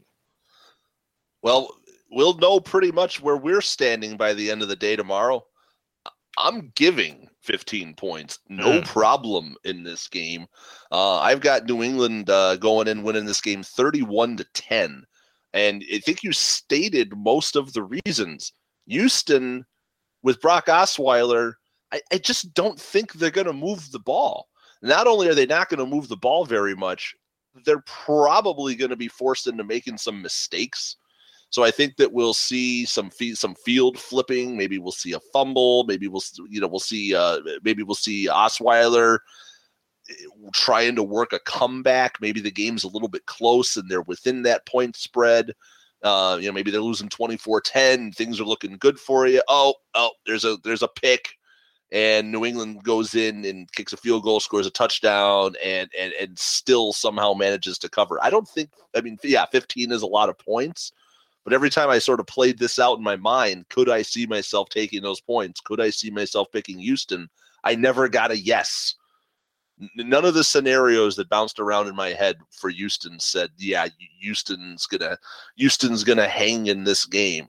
And we we joked a lot of you especially picked on New England like uh, you know towards the that last stretch that they had in the season as they were tuning up for the playoffs that these games just did uh, they just don't care and, and, and, for all their not caring they were just blowing teams out um, for a team that really didn't give a shit about anything and here's houston going into foxborough in, in a spot that new england thrives with uh, Houston doesn't have the offense to hang in this game. Maybe the defense can do it, but I just don't think that the, the defense is going to be able to keep up this relentless assault the way that Denver was able to at home with their fans behind them um, and sort of just pin the Patriots down and hold them down. Maybe if this game was in Houston, maybe. Um, also, if this game was in Houston, this wouldn't be a 15 point number, so I'd probably still have the Patriots, even if it was a you know New England plus, uh, minus, you know New England minus five or minus six at Houston, they'd, they'd still be a favorite. Um, so either way, uh, New England, I think you know they may eventually play in Houston. this could be where it yeah. ends up for them.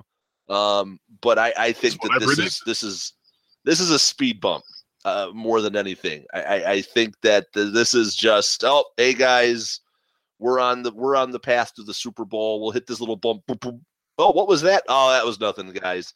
That was just the Houston Texans, and then they just end up leaving them in the dust. I, I, I don't think that that Houston defense in Foxborough is going to be able to sort of this work this magic to keep the number close. Maybe maybe this is a close game early.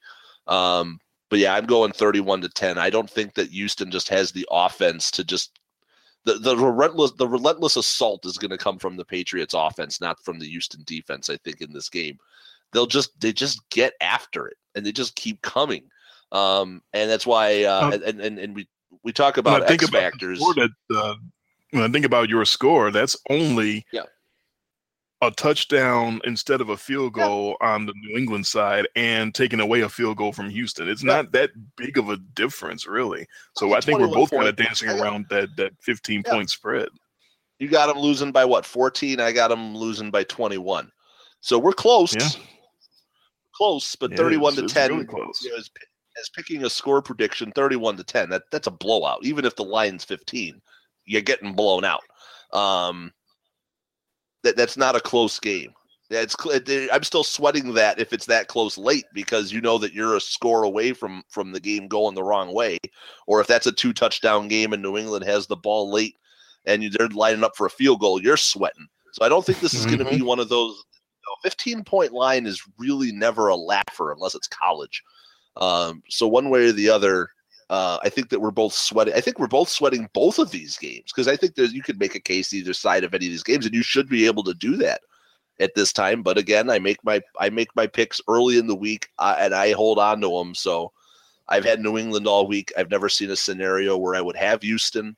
Um, you mentioned my X factor in past. I think you mentioned every player on both teams, but yes, my X factor uh, for New England is the aforementioned James White uh, to make those plays catching the ball out of the backfield. LeGarrette Blount's the bruiser, but James White is sort of that like third down back type guy, but he's also a guy um, in passing in, in passing areas or on passing uh, called passing plays where Brady can sort of check that ball to him and whatever reason he's always wide open.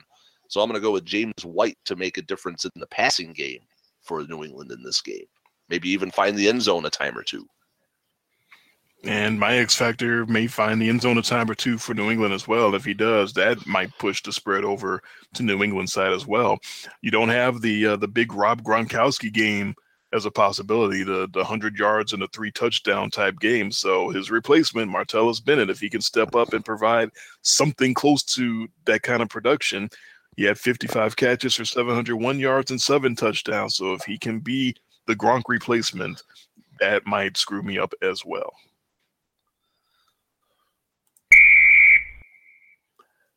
So the Sunday action is a little flipped around in case you're under a rock and you haven't heard. The weather conditions in Kansas City are such that the freezing rain and slush and ice and everything that's supposed to be coming down on Sunday morning and afternoon has caused the NFL to move the Pittsburgh Kansas City divisional round matchup on Sunday from Bullshit. Jason Cantore does not agree with the weather predictions. Uh, has uh, no, caused the NFL to. I don't agree with the. Basically, they just flexed this game into prime time and used that as their bullshit reason. I'm sorry. I'll just call it like I see it. They wanted this game in prime time, and oh look, we may have some inclement. It's football. yeah, you don't ever see an, an, NFL game moved because of weather unless the weather is like Hurricane Katrina or something like that. It's not only that, it's winter weather. Last time I checked, isn't this football weather? Hey, wait a minute. Hey, hey guys, guess what? We can get this game in prime time. Let's do it. Yeah. Weather. Total bullshit. I'm calling it right now. This is a cash grab and nothing more. That's it. Well, if the NFL knows anything, it's cash grabs. So no surprise there. In any event, the Steelers Kansas City Chiefs game is not a one Eastern noon start anymore. It is now the special Sunday night football edition of Sunday afternoon football. It's a uh, it's an eight twenty Eastern start time. Thank God it's not on the NFL Network because then we'd have the Sunday evening version of a Sunday afternoon version of Thursday night football. 8:20 Eastern, 7:20 Central Time for Pittsburgh, Kansas City. So the first game on Sunday now is the Green Bay Dallas game at uh, at, at 4:30, 3:30 yeah. Central.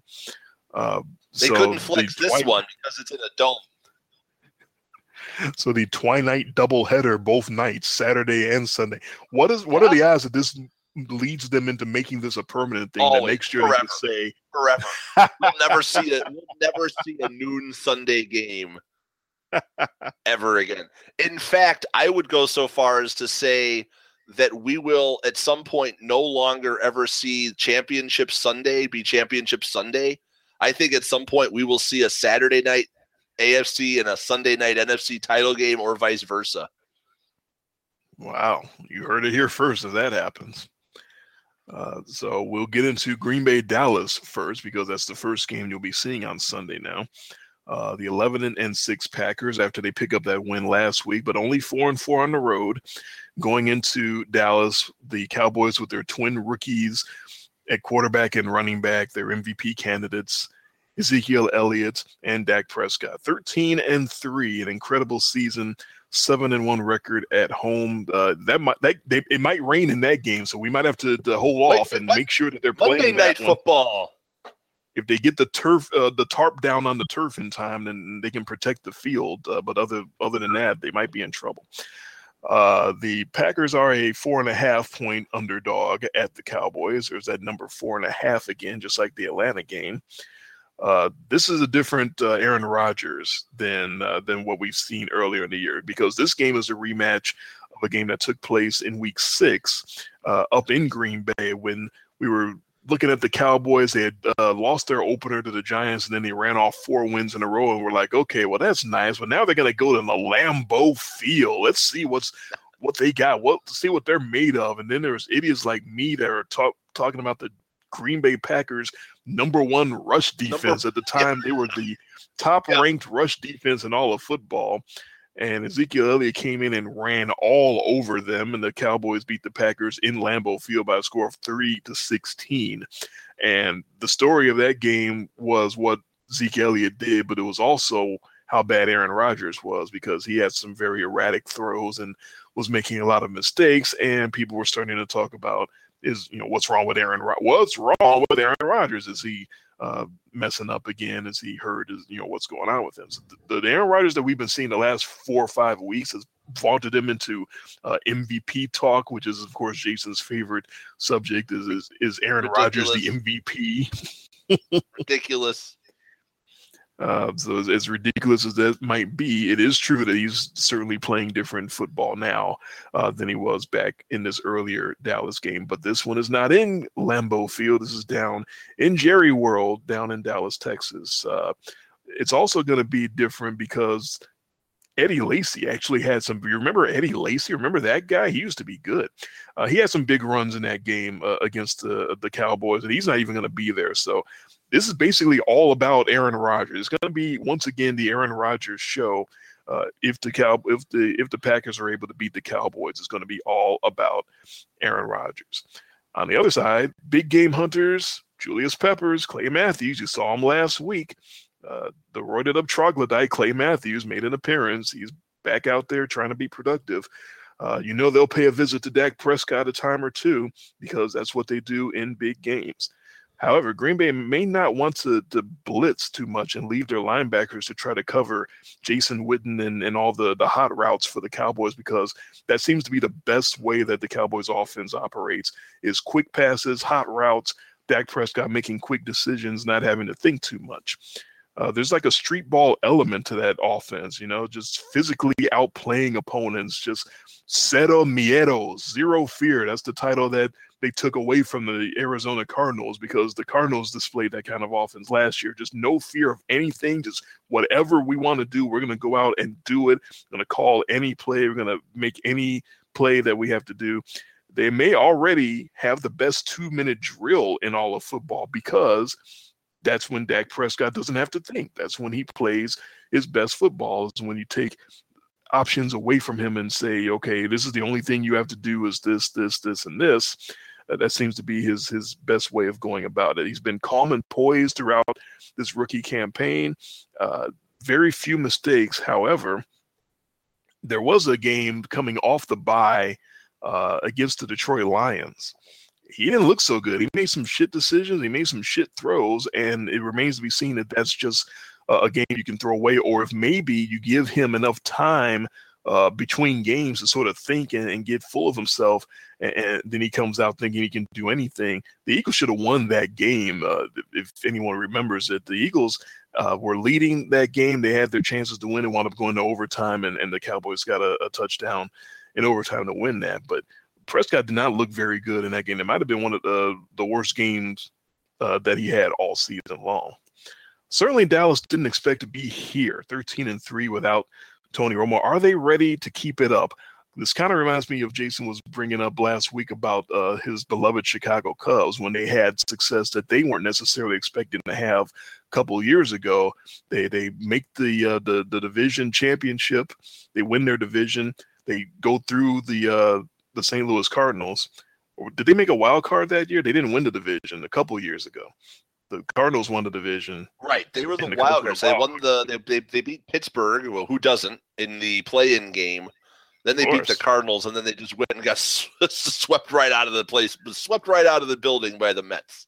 Um, right, they, they they get the yeah, uh, the, was, the, big head a little bit. They think, hey, we're not supposed yeah. to be here. We're the greatest, and then they get to the NLCS yeah. and just get destroyed by the Mets. So uh, that may be what we're going to see with the Cowboys here. They may not have expected to be here, and they may not be ready to keep this up. But we will all find out on Sunday.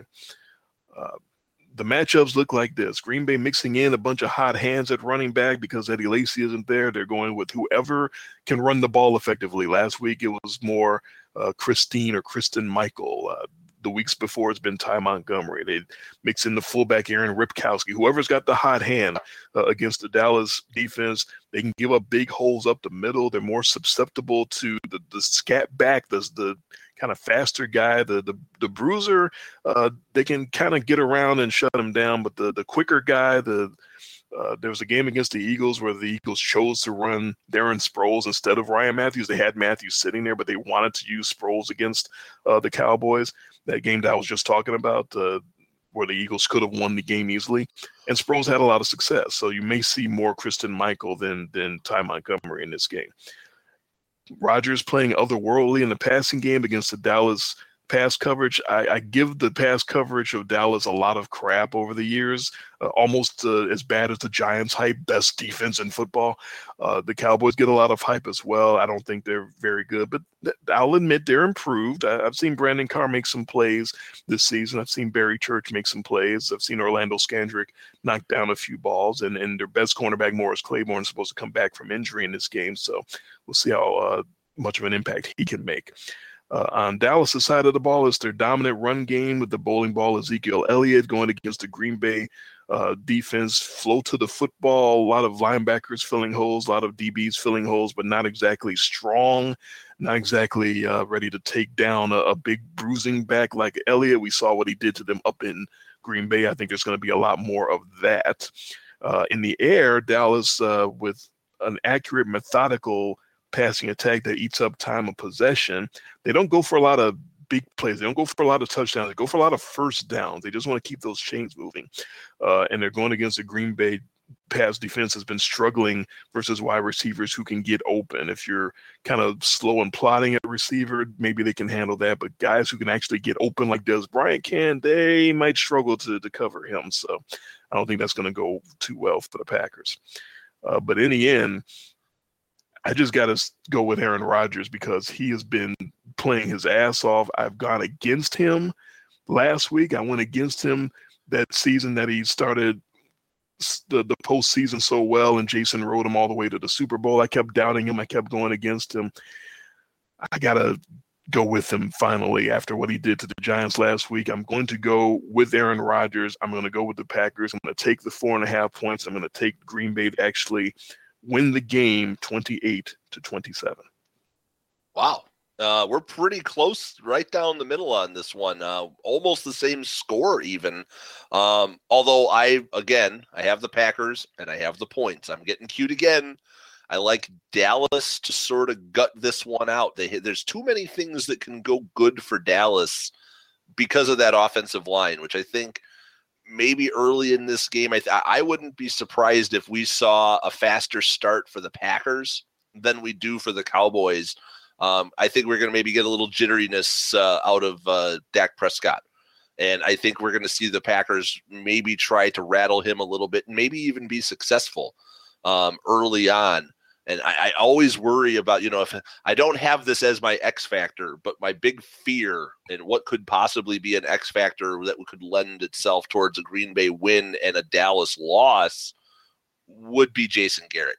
Does Jason Garrett try to re- go back to his roots of thinking that he's the smartest guy in the room, um, and and and and that he's the reason they're there, and you know, and now he's just now he's going to unleash Dak Prescott, and Dak's going to go out and, um, you know, and we're going to sort of forget about the running game, and and that always worries me that that's just always sort of there waiting with Jason Garrett that the Cowboys are going to just sort of morph back into that that team when when they have with DeMarco Murray and, and, and that ultra talented offensive line, and all of a sudden you look up and well, DeMarco Murray's got nine carries.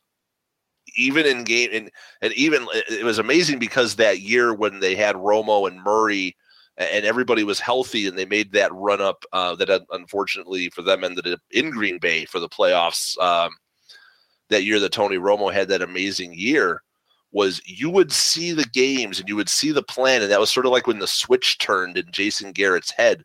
You'd see the Cowboys. There was one game and I forget what it was. I think that but they started off losing to a team like 21 to nothing and literally just ran their way back into the game. They just kept feeding DeMarco Murray and he's just ripping off chunks and they're moving the ball. I just always worry if if the Cowboys are smart enough that they really truly have overcome their stupidest team in football tendencies. Um, that this could be a mm. moment where may- maybe it's a little too large, like you said. Maybe it is too much too fast, and and, and I should just be going with the Packers outright.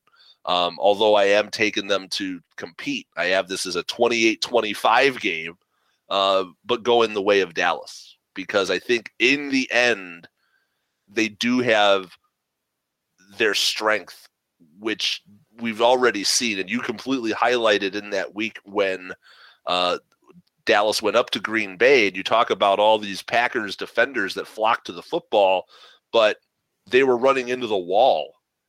It, it basically there was that Dallas offensive lines just making like a runway for Ezekiel Elliott.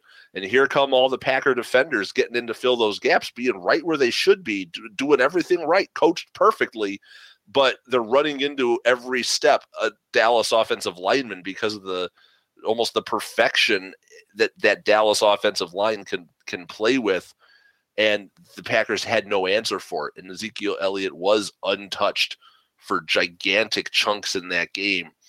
And I think in the end that can wear down the Packers. Even with Aaron Rodgers magic um, I think it could be a little bit too much. And maybe even after if they I could see like I said Dallas struggling early and then sort of going back home, going back to their roots and realizing, you know what? We need to run the ball to win. And I think that maybe we see Dak Prescott almost not even be a huge factor in this game, which I think is better for them. If Dak Prescott has to win a shootout, they're going to lose. Oh yeah. Although we said that against Pittsburgh. Look what happened when they went to Pittsburgh. So uh, also yeah. though, to your to your point though, uh, when you were bringing up uh, Prescott's stats versus Rodgers' stats, they've sort of had opposite seasons. Prescott was efficient and and and very good early, where Rodgers was the opposite. And now, if I turned around and looked, I would say that Prescott has been declining slowly most of the season. He's been he he had that peak uh, with that Pittsburgh game, and that was one of his last sort of great efforts. And then all of a sudden, you started to see the, the weather started getting colder, and those efforts started decreasing. And he is a rookie. There's more on tape, um, but Dallas was able to just keep rolling. Um, where with Oh, Green I'll, uh, I'll Bay, give you the I'll give you the raw number to back that up. Uh, Yeah. After nine weeks, Green Bay was averaging 6.5 yards per throw, and they finished the year averaging 7.2.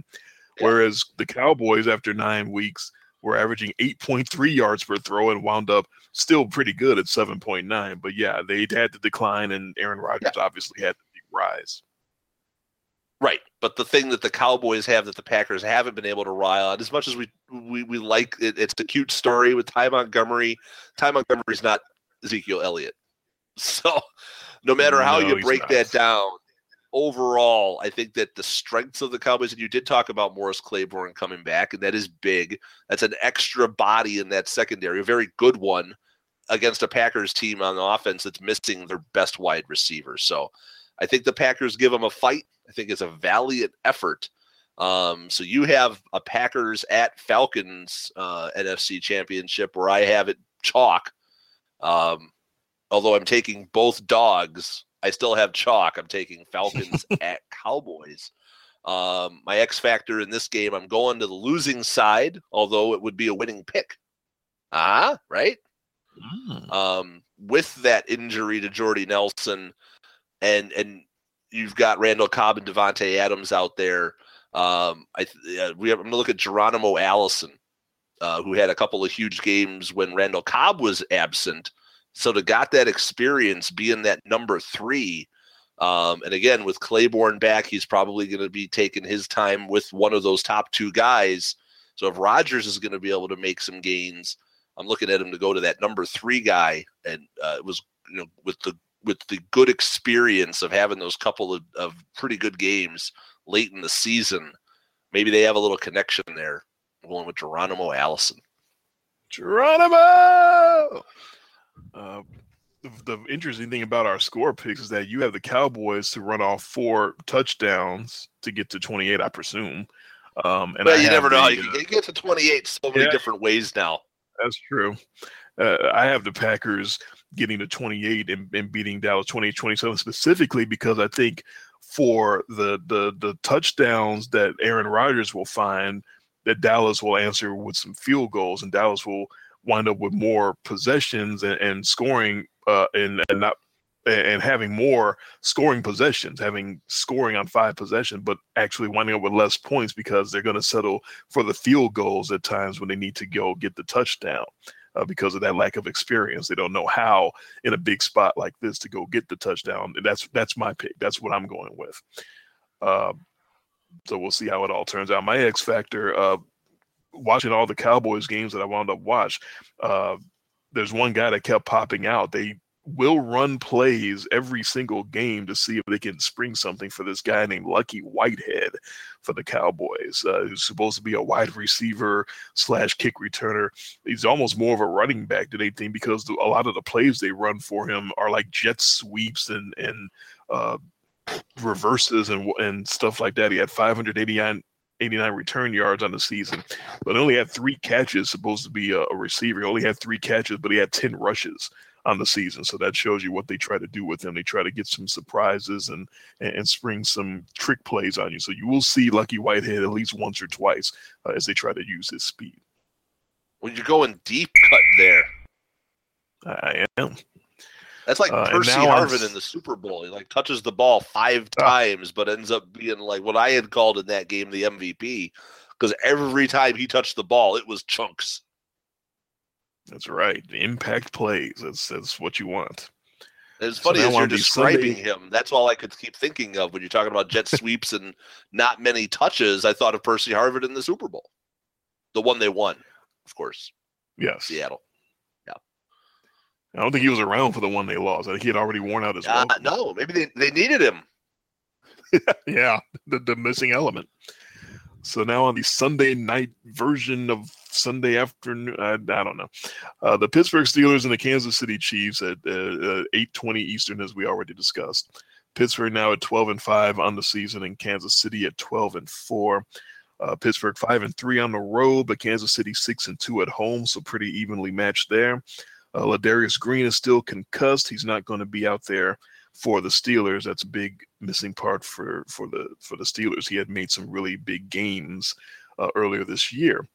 Uh, the public thinks it's a very close pick as well. And actually, I believe the Steelers started the week favored, and we're they using did. the we're using the covers.com free handicapping contest line. So in Vegas, they might still be favored on some books or whatever, but the contest says Pittsburgh is now actually a one and a half point underdog yeah. at Kansas City. And and that might even have something to do with the switching uh, of, of the times that maybe the, the weather will have cleared out and given more of, a, of an even chance for, for, for the Chiefs. I don't know.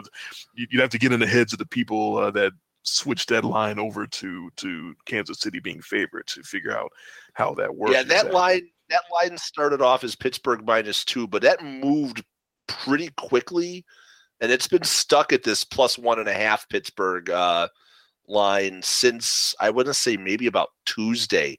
They opened up really quick. And then I don't know what happened if some, you know, somebody started, people started looking at that and thinking, oh, I don't know about that. Kansas City's good at home.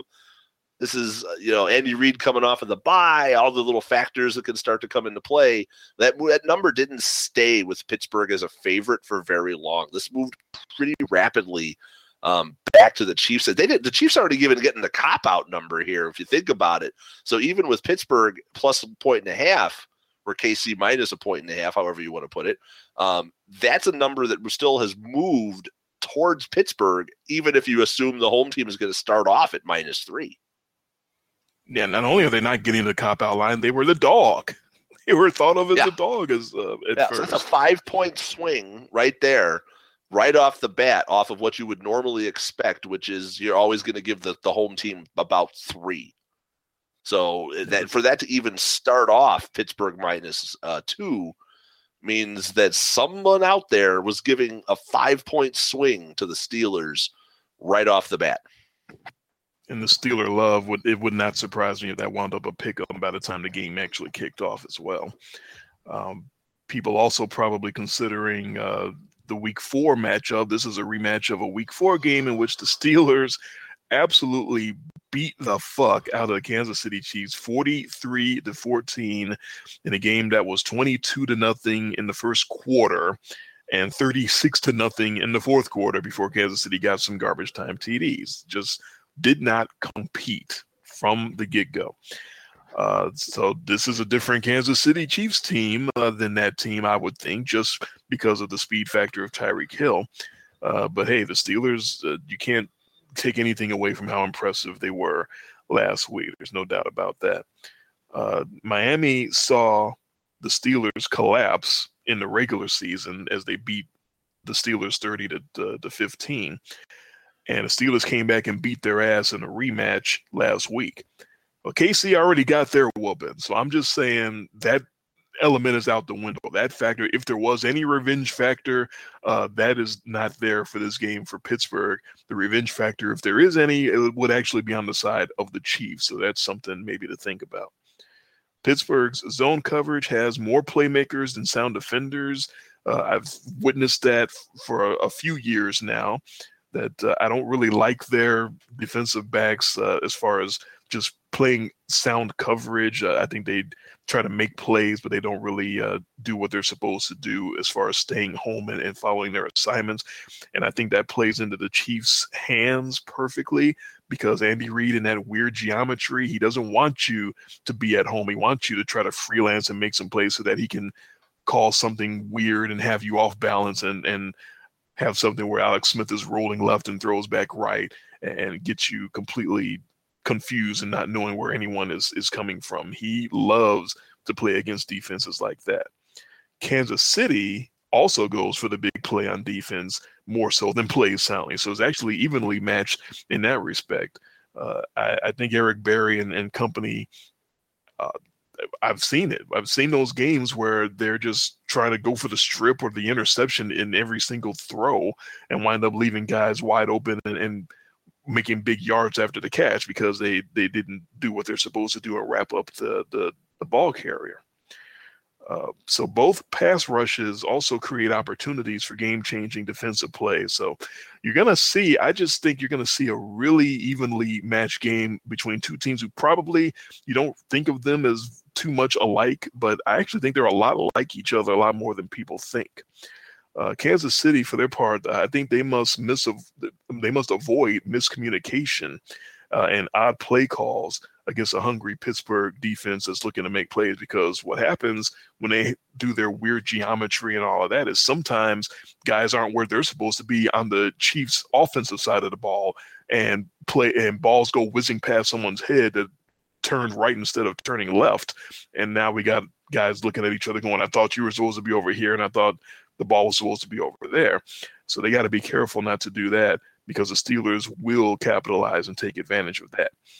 Uh, seems like Mike Tomlin's over the two point conversion thing, so that is probably a factor in Pittsburgh's favor because they he was in love with that for uh, the early part of the year, but uh, he, he, got a few games where it backfired on him. He kept chasing that extra point the rest of the way, and I think he's off of that now. I think he's playing it conventional like everybody else, but who knows? He might bring it out in, a, in another uh, big situation. The matchups look like this Pittsburgh and their strong run blocking. Of course, Le'Veon Bell, the do it all running back against Kansas City, who's had trouble stopping a run ever since that Derrick Johnson injury. So that looks like it's going to go uh, the Steelers' direction. But I actually think the Chiefs' running game against Pittsburgh will have even more success because KC's got that good run blocking against Pittsburgh, who's got the hard hitters, but are maybe out of position a lot of times. And with the different play calls and creative offense, I think Spencer Ware can have a, a pretty big day against the Steelers. Pittsburgh's uh, quick and deep threat passing game with all the guys that they can go deep with, with Big Ben Roethlisberger against Kansas City, who gives up yardage, but they go for the pass defense and the strip and the interception. Uh, good luck stopping Antonio Brown from getting in the end zone when he wants to, because last week it seemed like he just got there anytime he wanted. But all those other younger, less experienced receivers, if they don't hold on to the ball after they make the catch, they could wind up getting it popped out and and make the big turnover. That might be the big play that that causes uh, the the game to go the Chiefs' way. Kansas City and their unconventional routes and, and their speed guys uh, when they're throwing the football against Pittsburgh's uh, DBs, who aren't exactly fleet footed, that could go the Chiefs' way as well. And so when you put that together, along with KC's uh, blueprint under Andy Reid, uh, who's 19 and 2 after a bye week, when you combine Philadelphia and Kansas City, uh, including the playoffs, uh, you put that together, and I'm actually going to go with the Chiefs and give the one and a half. I got Kansas City winning a really evenly matched, tight game. I got them 30 to 27, Kansas City. Wow, you got some scoring going on in this game. I've got this game being uh, lower scoring. Uh, we hey, well, the weather, right? It it, it, it got oh, flexed course. because of the weather. Didn't you know that? Uh huh. Uh huh. Um, yeah. uh, this is this is really interesting. This is not you're not going to like this, but we're going against each other three week three games in division week. Mm. Uh, no, I don't like that. Don't, That's not good for me. I. Don't know how. I don't know how excited you are about that, but hey, it, these are my picks. I'm not changing any of these, which I feel pretty good about. If I'm going to go out, I'm going to go out for what I picked, which all year has been pretty bad. Um, you know, I've been about most of the year 500, and then that terrible week 17 uh, dragged me just under. But overall, yeah, I pretty much won about what I lost, except you know, and, and that week 17 kind of did me, and it did both of us in a little bit. That week 17 was just dismal. Um, but no, I'm gonna I'm gonna take the Steelers to win. I, I, I like them in this spot. I you know I'm not a big fan of this Kansas City defense. Statistically, not a great defense. And I think that the triplets, the, the that three-headed monster that you have with Roethlisberger, Bell, and Antonio Brown is going to be enough to sort of overcome whatever the Chiefs are able to throw out there on defense because you don't because they're so versatile in the fact that they, they don't need all three of those guys. They, well, I should say they don't need both. They don't need Brown exclusively to beat you and Bell. You know, they don't need them both. One or the other is good enough. And we've seen that we saw the game where they went to Buffalo and all they really needed was Le'Veon Bell. You know, and then we've seen game, games like uh, against uh, Baltimore where Antonio Brown wills them into the playoffs on that, you know, he's just not going to be denied and, and reaches over at the last play of the game and, and gets that team uh, to eliminate Baltimore.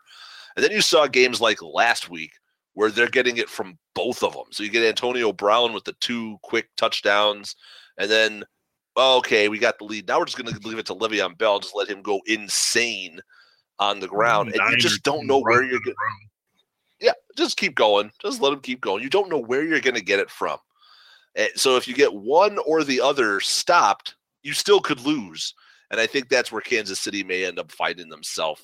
Uh, this is not your typical Andy Reid bye week because they're a number two seed. Not typical, especially with this Kansas City team. Usually, this is they're playing in wild card week and they are uninspiring and then they lose. Although last year they were able to go to Houston and win. Yeah, great. Yeah, good job, guys. You went to hmm. Houston and you won a playoff game against Brian Hoyer in one of the worst playoff uh, performances that you'll ever see from a quarterback, where he just basically threw the ball to the Chiefs over and over and over again. Um, and that one's bitter for me because I was the dumb idiot who took Houston and that's the one that I always pointed at last year. Is that's the reason I lost to you because I was the idiot who took the Texans in wild card week. Um, but no, I'm not going to fall into the you know love here of Andy Reid and like you like to talk about with the geometry and all that. I I like Kansas City. I, would almost prefer if Kansas City won.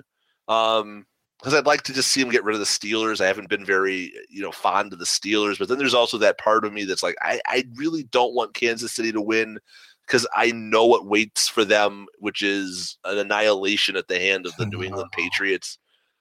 So I'd much rather have, I guess, Pittsburgh win because I at least know with that offense they could potentially go to New England and we could get a fight. I mean, at least we could get a good old shootout just back alley brawl, high scoring, you know, last team with the ball is going to go to the Super Bowl type game. I, I don't foresee an end for the Chiefs eh, that's that great. So I, I, think from just a what I want to see from a good football standpoint, I would much rather see the Chiefs go out here against a superior offensive opponent than go on the road next week and just get destroyed by a superior offensive opponent. So um, eh, yes, that all factored in for me. You know, the what I want to see happen. But again, all week long, this number has been dancing. Like I said, it danced right away from two for the Chiefs, real quick to that one and a half um, that the Steelers were getting. And I was like, yeah, that's still not it. So basically, Kansas City, I mean, eh, of course, they could win by, you know, one. and I could hmm.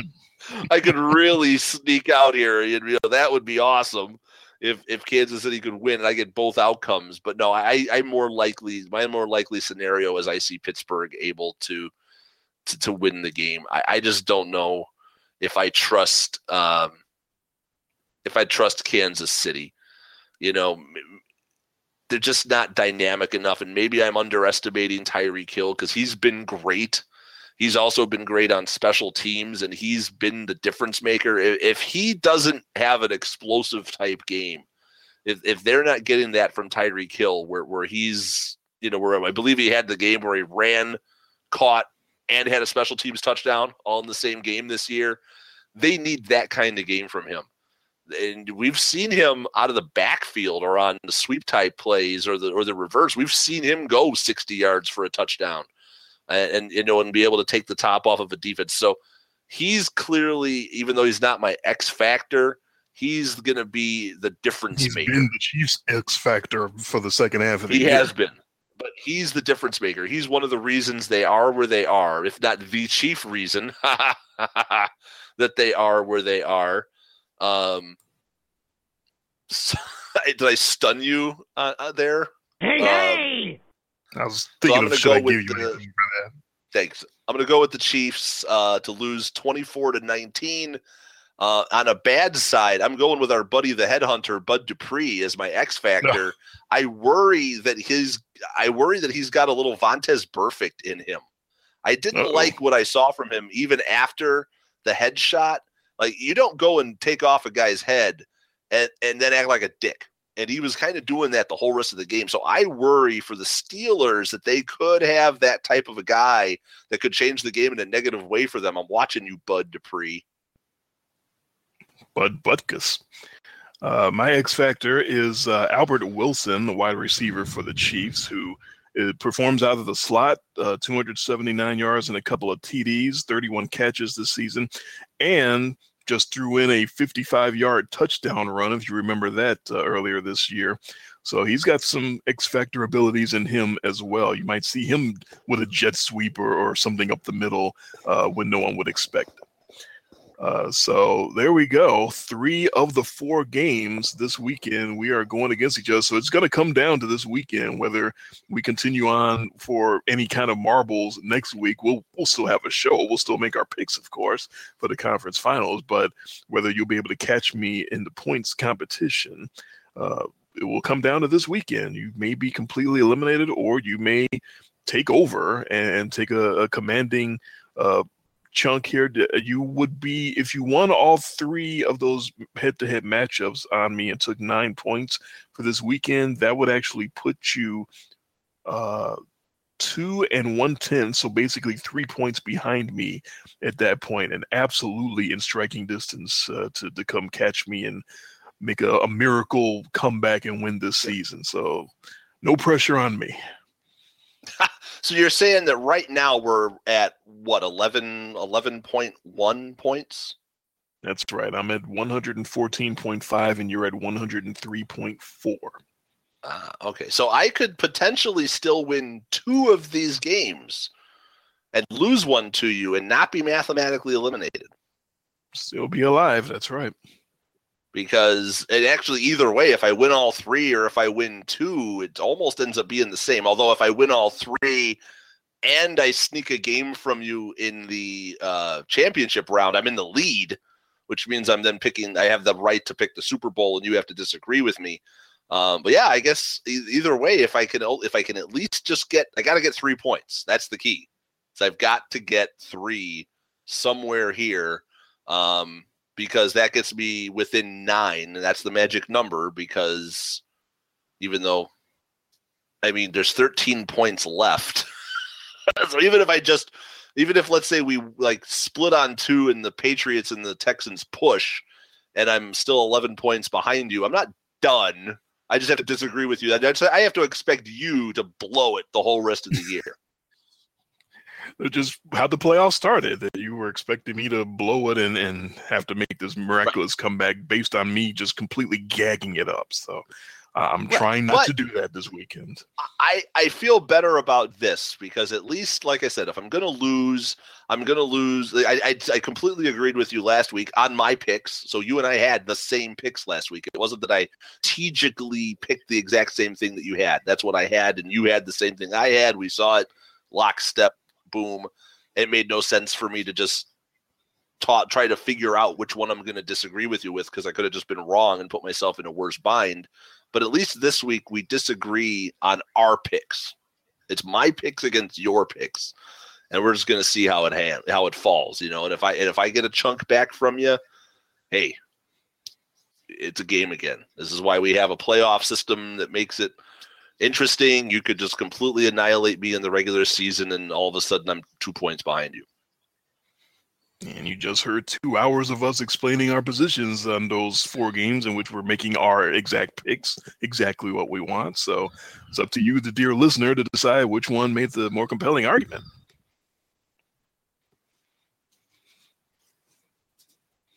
So are we doing Well, any kind of me. after show or uh, yeah, I, I know you're hoping it's you. Are we doing any kind of after show? You want to wrap this it is up? my- Chris?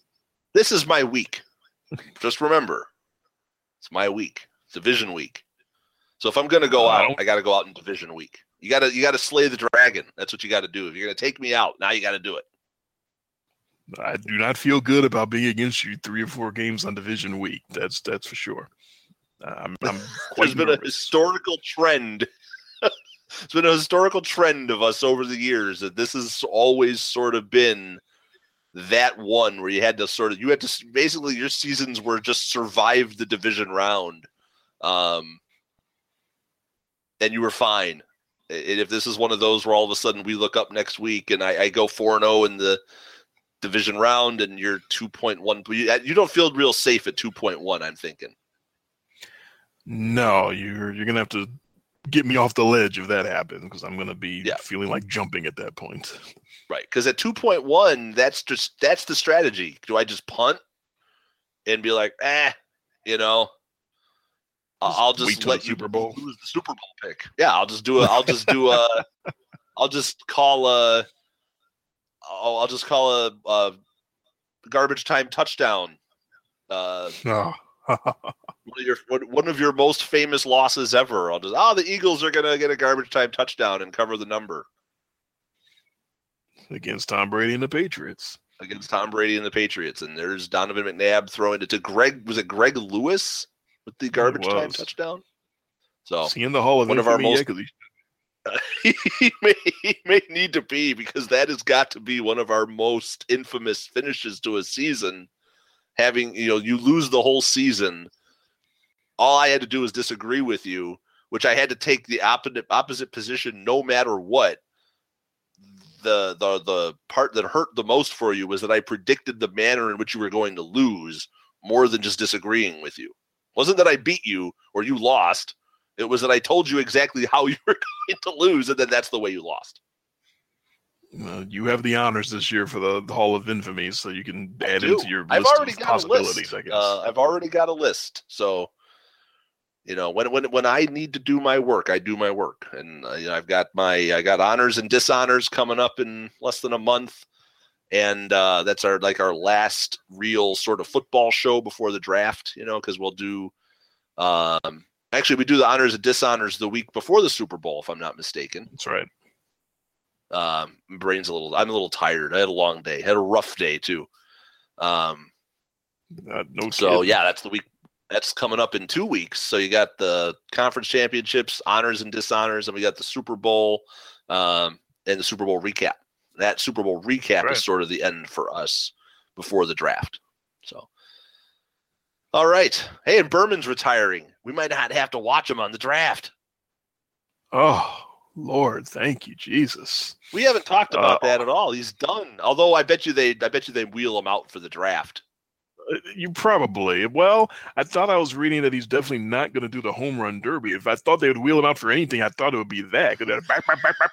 All that garbage. Uh, he might be gone, gone. It might be completely wow. the end for him. Although, but that kind of scares me because who do you think could possibly be doing the draft if it's not going to be him now? That kind of Yeah, scares this me This is the more. issue with ESPN because ESPN has just sort of been like hemorrhaging. I won't say talent, or if Nah, I'll say it, I'll say it in air quotes. Yeah. Air quotes talent. Talent. Um, yeah, ESPN has been sort of just you know, and they, I guess Mike and Mike's getting canceled, or that's breaking up. Um, yeah. Berman Berman's gone. Uh, they've they lost all of their first and pizza people. You know, those people are all starting to leave. But it's all about embrace debate because they moved that show to to the main network. It's not on Oh. ESPN two anymore.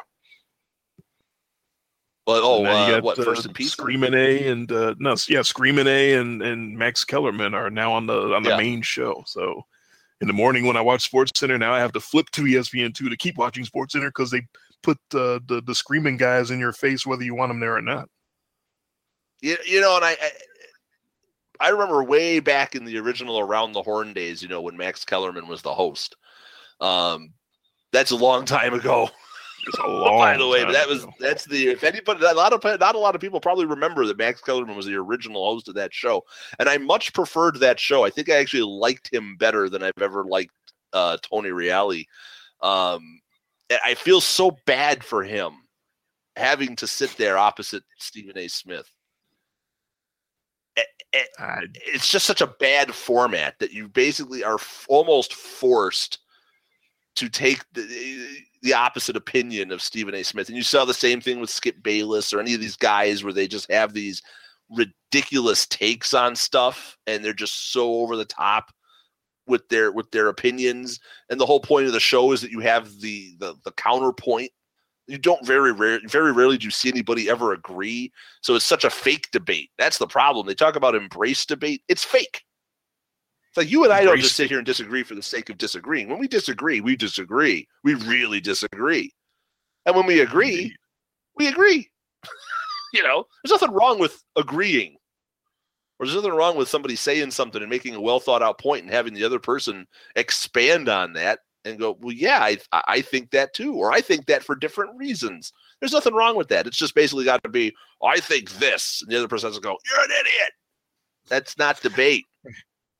that's what happened is they took the idea of let me play devil's advocate even though i kind of agree and they took that and made it into i think that's completely wrong and you're an idiot and this is blah, blah, blah, blah. Yeah. i don't know why i don't know what the what the market is for that i don't know who watches that or who wants to see that but but apparently a lot of people do uh but we don't It- we and it's definitely so- don't It's so sad with Stephen A. Smith and- because occasionally Stephen A. Smith seems to have these moments of calm and clarity.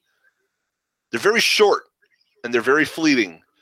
But appar- occasionally he gets where he makes a, a like a well thought out comment. You can see he's thinking through and and saying something, and then it's like that. Just it just something in his brain goes, "Oh, I can't do this. I'll get fired if I'm if I'm articulate and well thought out." I have to all of a sudden just start blowing up and screaming and yeah, you know.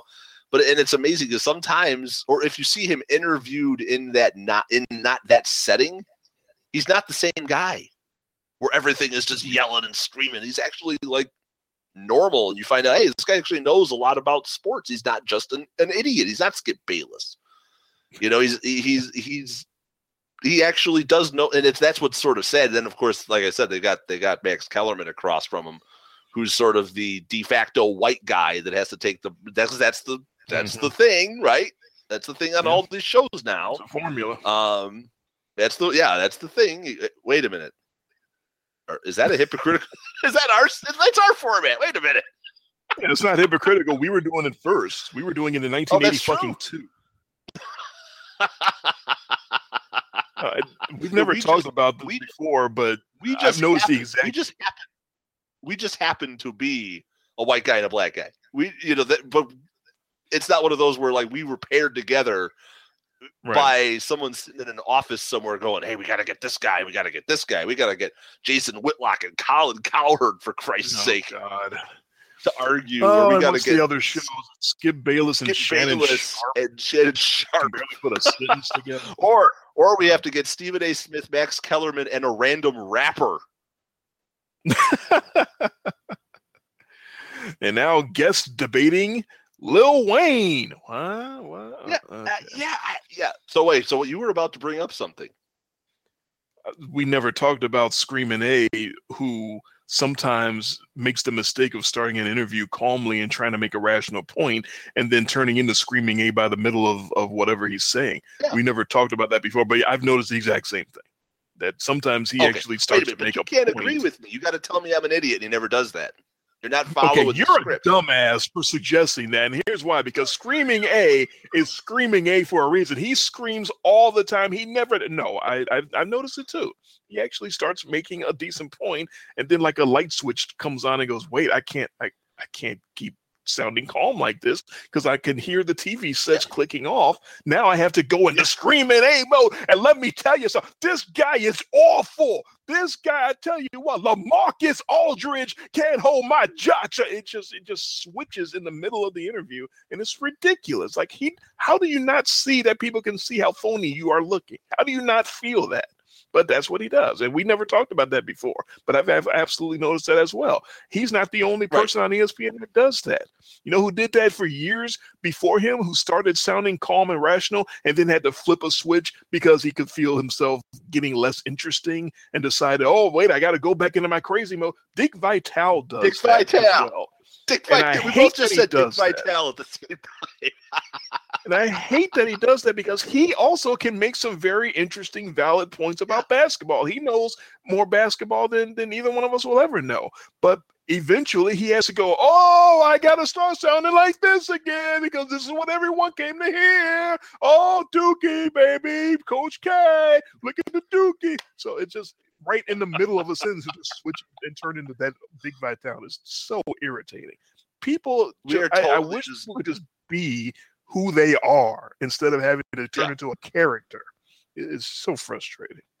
Yeah, we, we've we this has been a good week for sports media on our show. We started off just totally uh, destroying Joe Buck and the and and the no. papers and the the thing with the boat and and now here we are we're just killing the uh the whole debate centric uh thing that's sort of just it, it is a it is a uh, a de-evolving it is a, a of the actual concept of of people like almost on like a panel type setting. And you see the same thing. I mean, it's, it's no different. This is this this wasn't started by ESPN. This was started by your like like MSNBC and Fox News. All they did, all they did was take that format. Let's get point point counterpoint to fight with each other. Let's get the, let's get the Republican and the Democrat, the white and the black. Let, let, let's let's foster some hatred and and then turn on the turn on the camera. This is, this is Jerry Jerry Springer. It's all, of, all of that stuff. We're just getting we're just getting it now. Finally, over the last few years, to seep into sports. Um, but in the but in the most ridiculous ways. I was going to come up with the most ridiculous way possible, and and defend and and, and somebody's going to tell me what an idiot I am. Come on. It's, it's predictable. That's the that's the problem. So original originally it was maybe more unpredictable, but now it's got it's got to be predictable. It feels like they it, it, it, it is listen to watch, watch because you know no other person is going to just take take other viewpoint. point. It, it is, it is, it's politics. It really is. You know, you know. There's some hot, some hot topic that comes out, and we have one party get to it first, first jumps all over, and then the other party is the opposite. It feels like somebody was sitting around listening to a, bu- a couple of New York blowhards uh, debate the politics on the radio uh, 15 or 20 years ago and said, hey, what if we put that on TV debating sports? That'd be awesome. That's what it feels like. It's, it, it took all the garbage that they heard on the radio and decided they would make a good TV show, and and this right. is what we're stuck with now. And, what, and what's missing from the show, which is sort of what I've always admired about uh, PTI, we've always talked about, hey, we were them before they were them, doing what we've been doing. We just didn't do it on the radio, but that's sort of the way we were.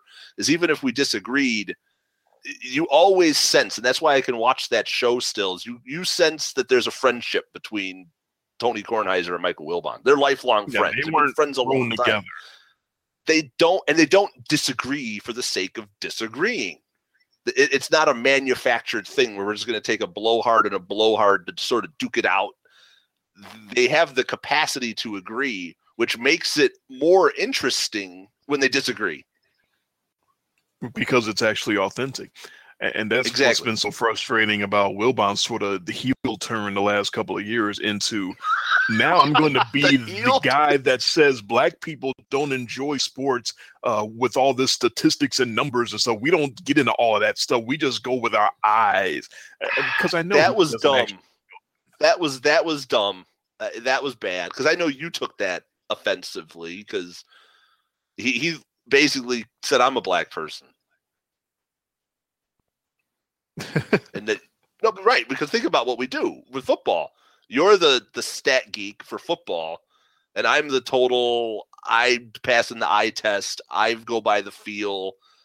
I, I do process history. I do have a very good memory when it comes to things, so I'll sometimes you know, I'll slap together an analogy sometimes to something. You know, oh yeah, you know, I'll put together something that way where you're looking at the stats, you're looking at raw numbers. Where, where with baseball, I'm like because of the fantasy league, where I'm like the total stat geek, you know. Um, but yeah, that's that. I, I totally get what you're saying. I know you took offense to that with your background being so statistically driven that he uh, it was not just that he was insulting a whole race his whole race of people but a whole race of people nonetheless and you at the same time. Just driving all progress back 20 or 30 years. And it and felt turning like he started race thing like black people or any race of people because you can say it about any race of people it's dumb to say that well you know us us us black folks us us we don't care about numbers we don't care about saying it's math come on you know we're stupid. That's basically we what don't he's get saying. all that book learning. Yeah it felt like he did that in response to sort of the this is back when skip bayless uh, was starting to negotiate and leave and wound, wound up getting however many millions of dollars from fs1 to jump ship it felt like Yeah. Wilbon was almost doing that in response to that. It's sort of okay. I gotta fill the void now. There's a void on ESPN for the really Yeah. stupid opinion out there, and I gotta fill the void and be that guy. It felt like he was almost auditioning to be the next uh, uh, Skip Bayless or the the co-host from the other side Yeah. of Screaming A. Smith before Max Kellerman decided uh, before he got the gig. It, it- that's what it felt like to me. I don't think he actually believes half of what he said, but he was just trying to fill a role and be a character, and that's just Right. it- it's nauseating. It's absolutely nauseating. Or- be yourself. or it's or in I'm not, I'm not going to defend anybody or in its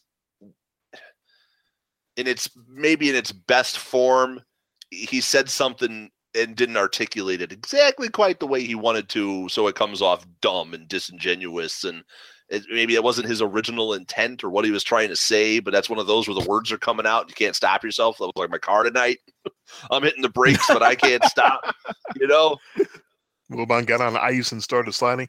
Yeah. That's uh, I- can't give him that benefit of the doubt because he sat down and wrote an entire column Yeah. s- with that exact same oh position. no he and it backed it up with quote yeah. unquote research where he went into barber shops and talked to black people in barber shops about do y'all look at numbers when you watch sports? Hell no, Oh, man. We don't look at no. all them numbers. I'm like, oh my God.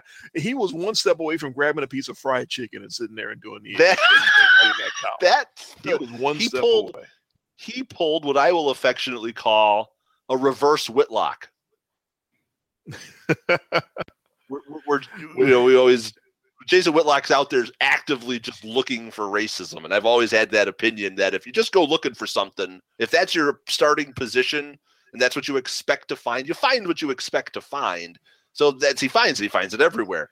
Wilbon was sort of doing it in reverse. He was looking internally and, and not looking for racism, but he was again looking for he had a position Right. that was ludicrous and looked for the evidence to support it, except he was doing it not in a racist way, but he was doing it as like a, a stereotyping, you know, which is, you know, it's easier to call it stereotyping, I guess, if you're doing it of, you know, I can't call it racism. Be- can you be black and racist against blacks? I don't think so, right? or that would be really weird. I, I don't know. So I would call it a stereotyping. He he lumped. He had an opinion, maybe from something he's seen around him, but he stereotyped an entire race of people off of an extremely limited knowledge base, and then went and backed it up in the most ridiculous way possible. What was the Dave Chappelle uh, role of the racist, of the black blind guy who was a Klansman because he Oh, didn't know yeah. he was black? Was it Clayton Bigsby right. or whatever? So maybe that's what Wilbon was trying to do. I don't know. I, I can't explain it. Yeah, you can't, know you can't really attach a racism to it. So let's call it it was stereotyping. He stereotyped, in this case, his race. But he could have done this to he could have done this to whites, Asians, Mexicans, whatever. He he could have taken that same argument and use it against another race or group of people. Doesn't have to be a race. Could be men, women, you know, gays, whatever. He could have just used that, had nothing to stand on, and then found the most ridiculous way to support his position, which is what he did, the least scientific way possible. The similarity between that and, and Whitlock is that they both took a ridiculous, ignorant position doubled down on it when criticized, and as a result, lost credibility. As far as I'm concerned, I, I don't really think either one. I don't Yeah. take either one of them seriously anymore. No, no. And then when you find out that you know, you all of a sudden, I haven't seen the commercials for it. and I don't know if it flamed out, but when you saw that FS1 had a show with Colin Cowherd debating Jason Whitlock, I was like, we have reached. This is the nadir. this is as low as we can possibly get. This is like the Mariana's Trench of sports talk media, and we're there right now. This is the abyss. There's no coming back. Uh, we've we've unlocked Pandora's box. We are just forever now going to take the most ridiculous white guy and the most ridiculous black guy, and we're going to slap them together and it and just watch it burn. That's what they've done, and it's just continuing. But that brings me back to the ESPN uh, NFL draft coverage. As if they thought Berman's shtick oh, for all these start. What were years we was a good about? idea. What were we talking this about? Is where we started. This is where it started. Kings very of good. non sequitur. Very good. You tied it together. You put the you're putting the bow on it right now. I like that. that if they thought that shtick of Berman for all these years was a good idea, now he's done. Who do they get to replace him? That's kind of frightening. Oh God. Okay. If I have to make a yeah, because you think about it, it's is it going to be his shtick's already is there. gonna be- Is it going to be one of these schlubs that they have doing Sports Center? I mean, is it going to be like was it going to be like Scott Van Pelt or something like that, or He's too intelligent. I don't think it's going to be him. He's like the one smart guy there. he's the last one? He's the last bastion of intelligence. Yeah, ever since they Um, ran off Olbermann, yeah. he's like the last intelligent guy left. or because everything now has to be socially engineered. It's like, well, we've had Berman men in the desk for the last 20 plus years, and he's a white guy. Now we need a mixed race, black Asian woman, transgender.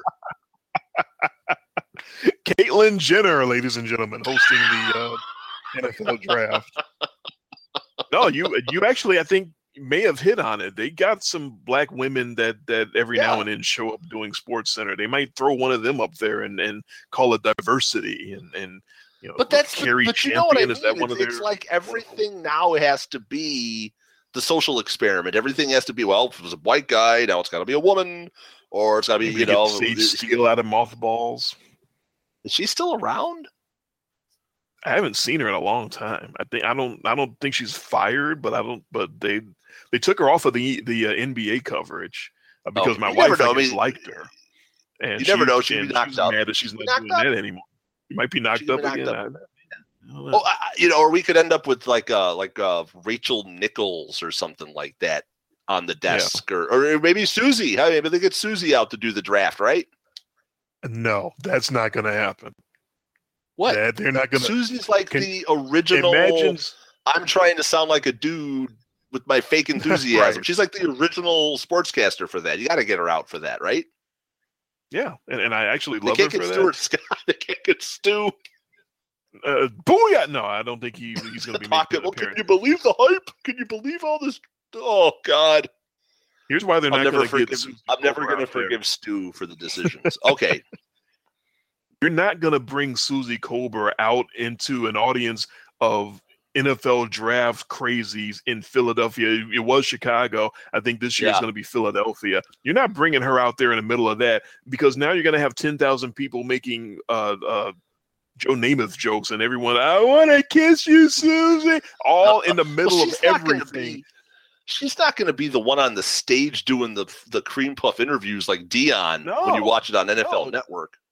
Up there on the dais with uh, with Bur- where Berman used to sit up there uh, near the crowd, Yeah. close enough to where the crowd can see her. It's going to be three hours of "Hey Suzy, I want to kiss you." Uh, no, they're not going to do that.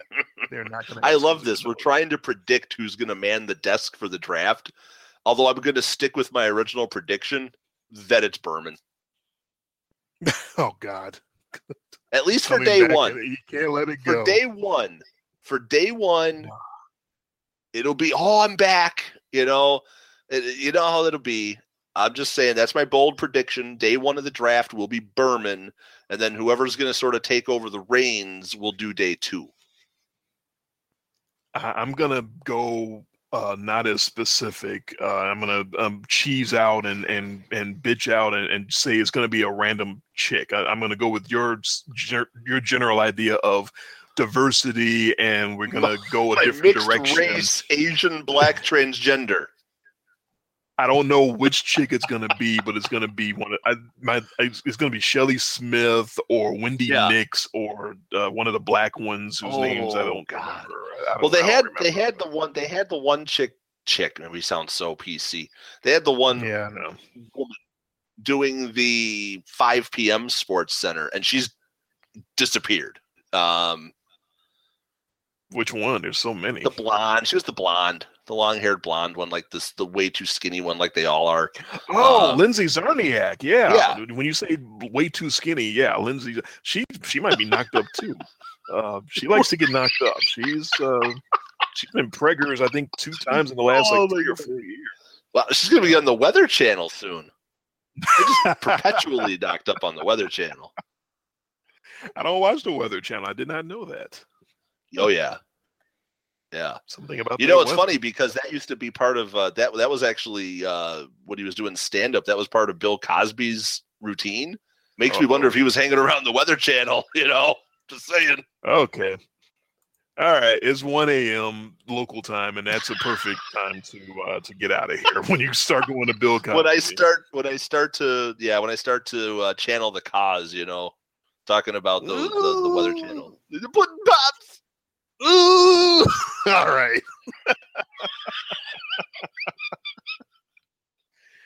oh, we are loopy. Okay. Um, I'm, I'm glad you're okay from morning. Yeah, I'm glad you're okay from your accident. Everything worked out. So- I mean, it was the, the, the, the most slow motion crash you could ever be in. Oh shit! Yeah, I can Yeah. imagine it now. All right. So three games for divisional round Oh, boy. weekend is pretty much uh, Yeah. all on the line. I'll either live to fight another day, or you'll be the you'll be crowned the champion. He is Jay. I am Dre. This has been a crazy edition of In Much Less Detail, the podcast. Everybody enjoy your what is it? A twilight doubleheader as, as we go to our baseball terms. The, the the double twilight doubleheader Uh, of the day game Yeah. followed by the night game. And Jason, you heard it Yeah. here first. He says this will be a trend. This will be what they do This is the this la- this is the death of the Sunday noon game on division round week. Forget it. They are going to pull such a huge number on Sunday night. This is it. It's done. NBC is forever going to have that game be the 720 start. It's over. Book it right here. Call it now. Done. You heard it here first. Everybody enjoy your playoff football, and we will talk to you next week.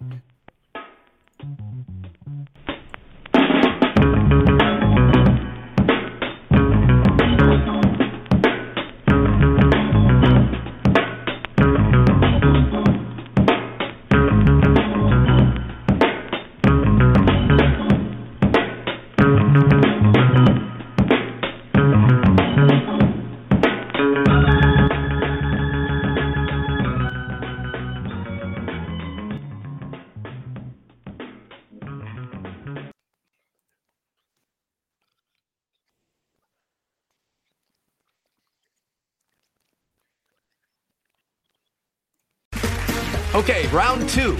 Name something that's not boring. A laundry? Ooh, a book club. Computer solitaire, huh? Ah, sorry, we were looking for Chumba Casino. That's right. ChumbaCasino.com has over 100 casino style games. Join today and play for free for your chance to redeem some serious prizes. ChumbaCasino.com. No purchase necessary. Void where prohibited by law. 18 plus terms and conditions apply. See website for details. Shopify helps you sell at every stage of your business. Like that, let's put it online and see what happens stage. And the site is live. That we opened a store and need a fast checkout stage. Thanks. You're all set. That count it up and ship it around the globe stage. This one's going to Thailand. And that, wait, did we just hit a million orders stage? Whatever your stage, businesses that grow, grow with Shopify. Sign up for your $1 a month trial at shopify.com slash listen.